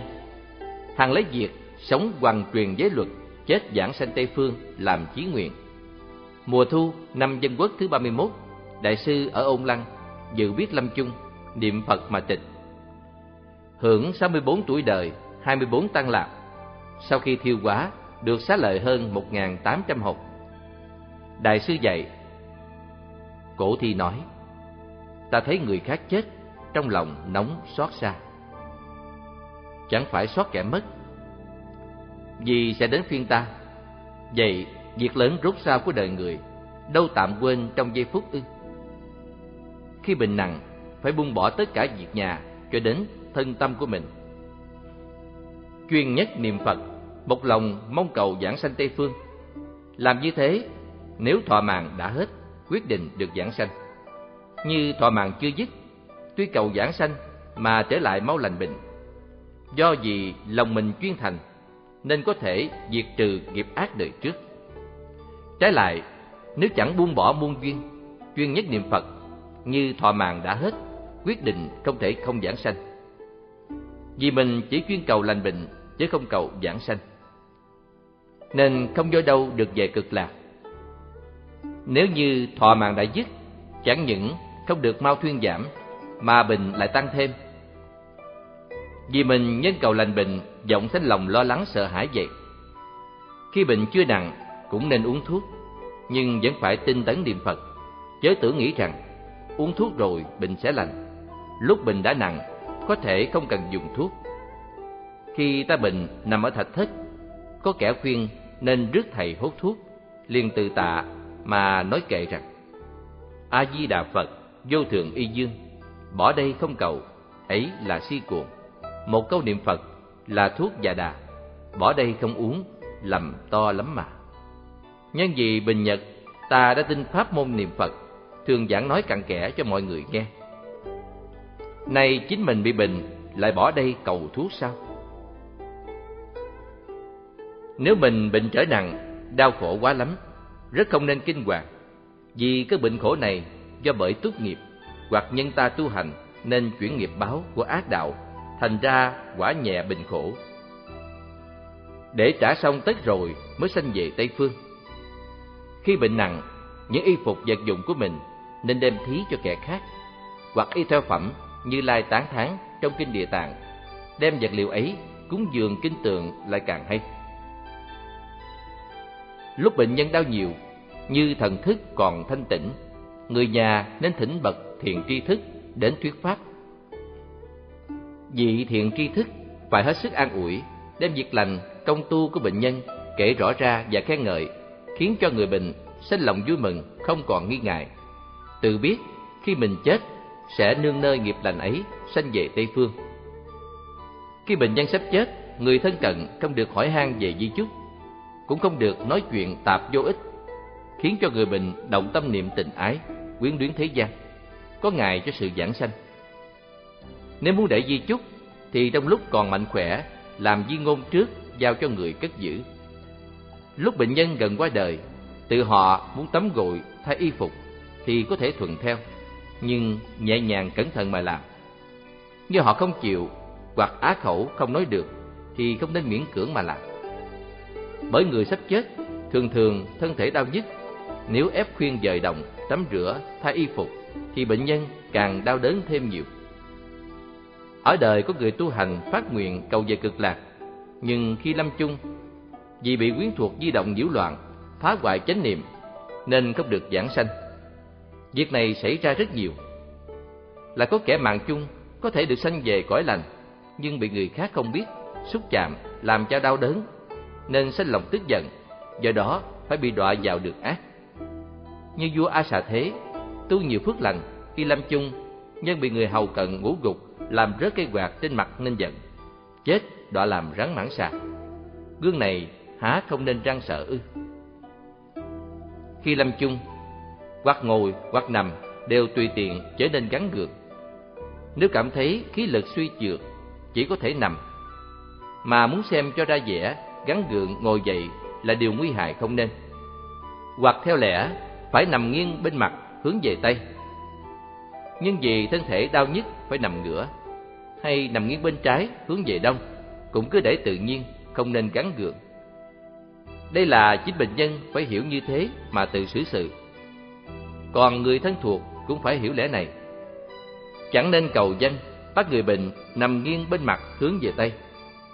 Hay đỡ dậy mặc áo tràng sửa ngồi kiết già. Đâu biết rằng chỉ vì cầu chút hư danh mà khiến cho người chết phải đọa tam độ, chịu vô lượng sự khổ. Khi đại chúng trợ niệm nên thỉnh tượng Di Đà tiếp dẫn để trước bệnh nhân, khiến cho họ trông thấy. Người trợ niệm không luận nhiều ít, nếu được nhiều nên luân phiên mà niệm, khiến cho tiếng Phật không gián đoạn. Muốn niệm bốn chữ hay sáu chữ, hoặc niệm mau niệm chậm, phải hỏi trước bệnh nhân. Lại phải tùy chỗ tập quán ưa thích thổi bình nhật của bệnh nhân mà niệm, khiến cho họ có thể niệm thầm theo. Thường thấy kẻ trợ niệm không vì người sắp chết, chỉ niệm theo ý mình. Như thế là trái chỗ tập quán ưa thích của bệnh nhân. Họ làm sao niệm thầm theo được? Nguyện những người trợ niệm đặc biệt lưu ý đến điều này. Nếu mình phá chánh niệm của kẻ khác, tức là có tội, đến phiên mình lâm chung cũng bị quả báo gặp kẻ khác phá hoại mà không được giảng sanh. Thông thường, người trợ niệm hay đánh khánh hoặc đánh mỏ nhỏ. Theo kinh nghiệm, kẻ mang bệnh, thần kinh suy nhược, rất sợ nghe tiếng khánh và mỏ nhỏ. Vì âm thanh của những thứ này chát chúa đinh tai, kích thích thần kinh khiến cho họ tâm thần không an. Theo thiển ý, chỉ nên niệm suông là thỏa đáng hơn hết. Hoặc nếu có, thì chỉ đánh thứ chuông, khánh hay mỏ lớn. Mấy món này âm thanh hùng tráng khiến cho người bệnh sanh niệm nghiêm kính. Thiệt hơn đánh khánh và mỏ nhỏ nhiều. Thứ mỏ âm thanh đục cũng không nên đánh. Vì làm cho bệnh nhân tâm thần hôn trượt. Nhưng sở thích của mỗi người không đồng. Tốt hơn là nên hỏi trước bệnh nhân. Nếu có chỗ nào không hợp, phải tùy cơ cải biến, trở nên cố chắc. Người mới tắt hơi, điều thiết yếu là không nên dội di động. Hoặc kẻ chết, thân mình dính chất dơ, cũng không nên gấp lau rửa, phải đợi qua 8 tiếng đồng hồ mới được tắm rửa thay y phục. Trước và sau khi chết, người nhà không được khóc lóc. Khóc là vô ích, mà lại có hại, vì làm cho kẻ mạng chung sanh niệm quyến luyến không được giải thoát. Chỉ nên gắng sức niệm Phật là thật ích cho dông nhân. Nếu muốn khóc lóc, phải đợi 8 giờ sau. Tại sao thế? Vì bệnh nhân tuy tắt hơi, nhưng thức A lại gia còn chưa đi. Nếu khi ấy lai động tắm rửa thay y phục hoặc kêu khóc, họ vẫn còn cảm giác đau đớn hoặc sanh buồn giận, thương bi và phải xa đọa. Điều này rất quan hệ, rất cần yếu, nên để ý ghi nhớ kỹ. Cái thuyết thăm dò hơi nóng để nghiệm xem sanh về đâu, tuy có chứng cớ, nhưng cũng không nên cố chấp. Nếu bệnh nhân bình thời tính nguyện chân thiết, khi lâm chung chánh niệm rõ ràng, có thể chứng nghiệm là giảng sanh. Nhiều kẻ không kỹ, cứ mãi thăm dò, rời chỗ này, chỗ kia, làm động niệm kẻ mạng chung, cũng có hại lớn lắm. Sau khi bệnh nhân tắt hơi, chờ niệm xong, phải đóng cửa phòng lại, canh chừng cho kỹ, kẻo lòi mèo hoặc kẻ không am hiểu đổ xô vào xúc chạm. Đợi qua 8 giờ sau sẽ tắm rửa thay y phục. Trong vòng 8 giờ, nếu có người ở gần bên niệm Phật luôn là điều rất tốt. Ngoài ra cấm tuyệt không nên làm điều chi khác. Xin nhắc lại, trong khoảng thời gian này, người chết vẫn còn cảm giác. Sau 8 giờ, nếu tay chân người chết đã cứng, không thể chuyển động, nên dùng giải thấm nước nóng đắp bao xung quanh các khớp xương. Dây lâu có thể co duỗi tay chân như thường.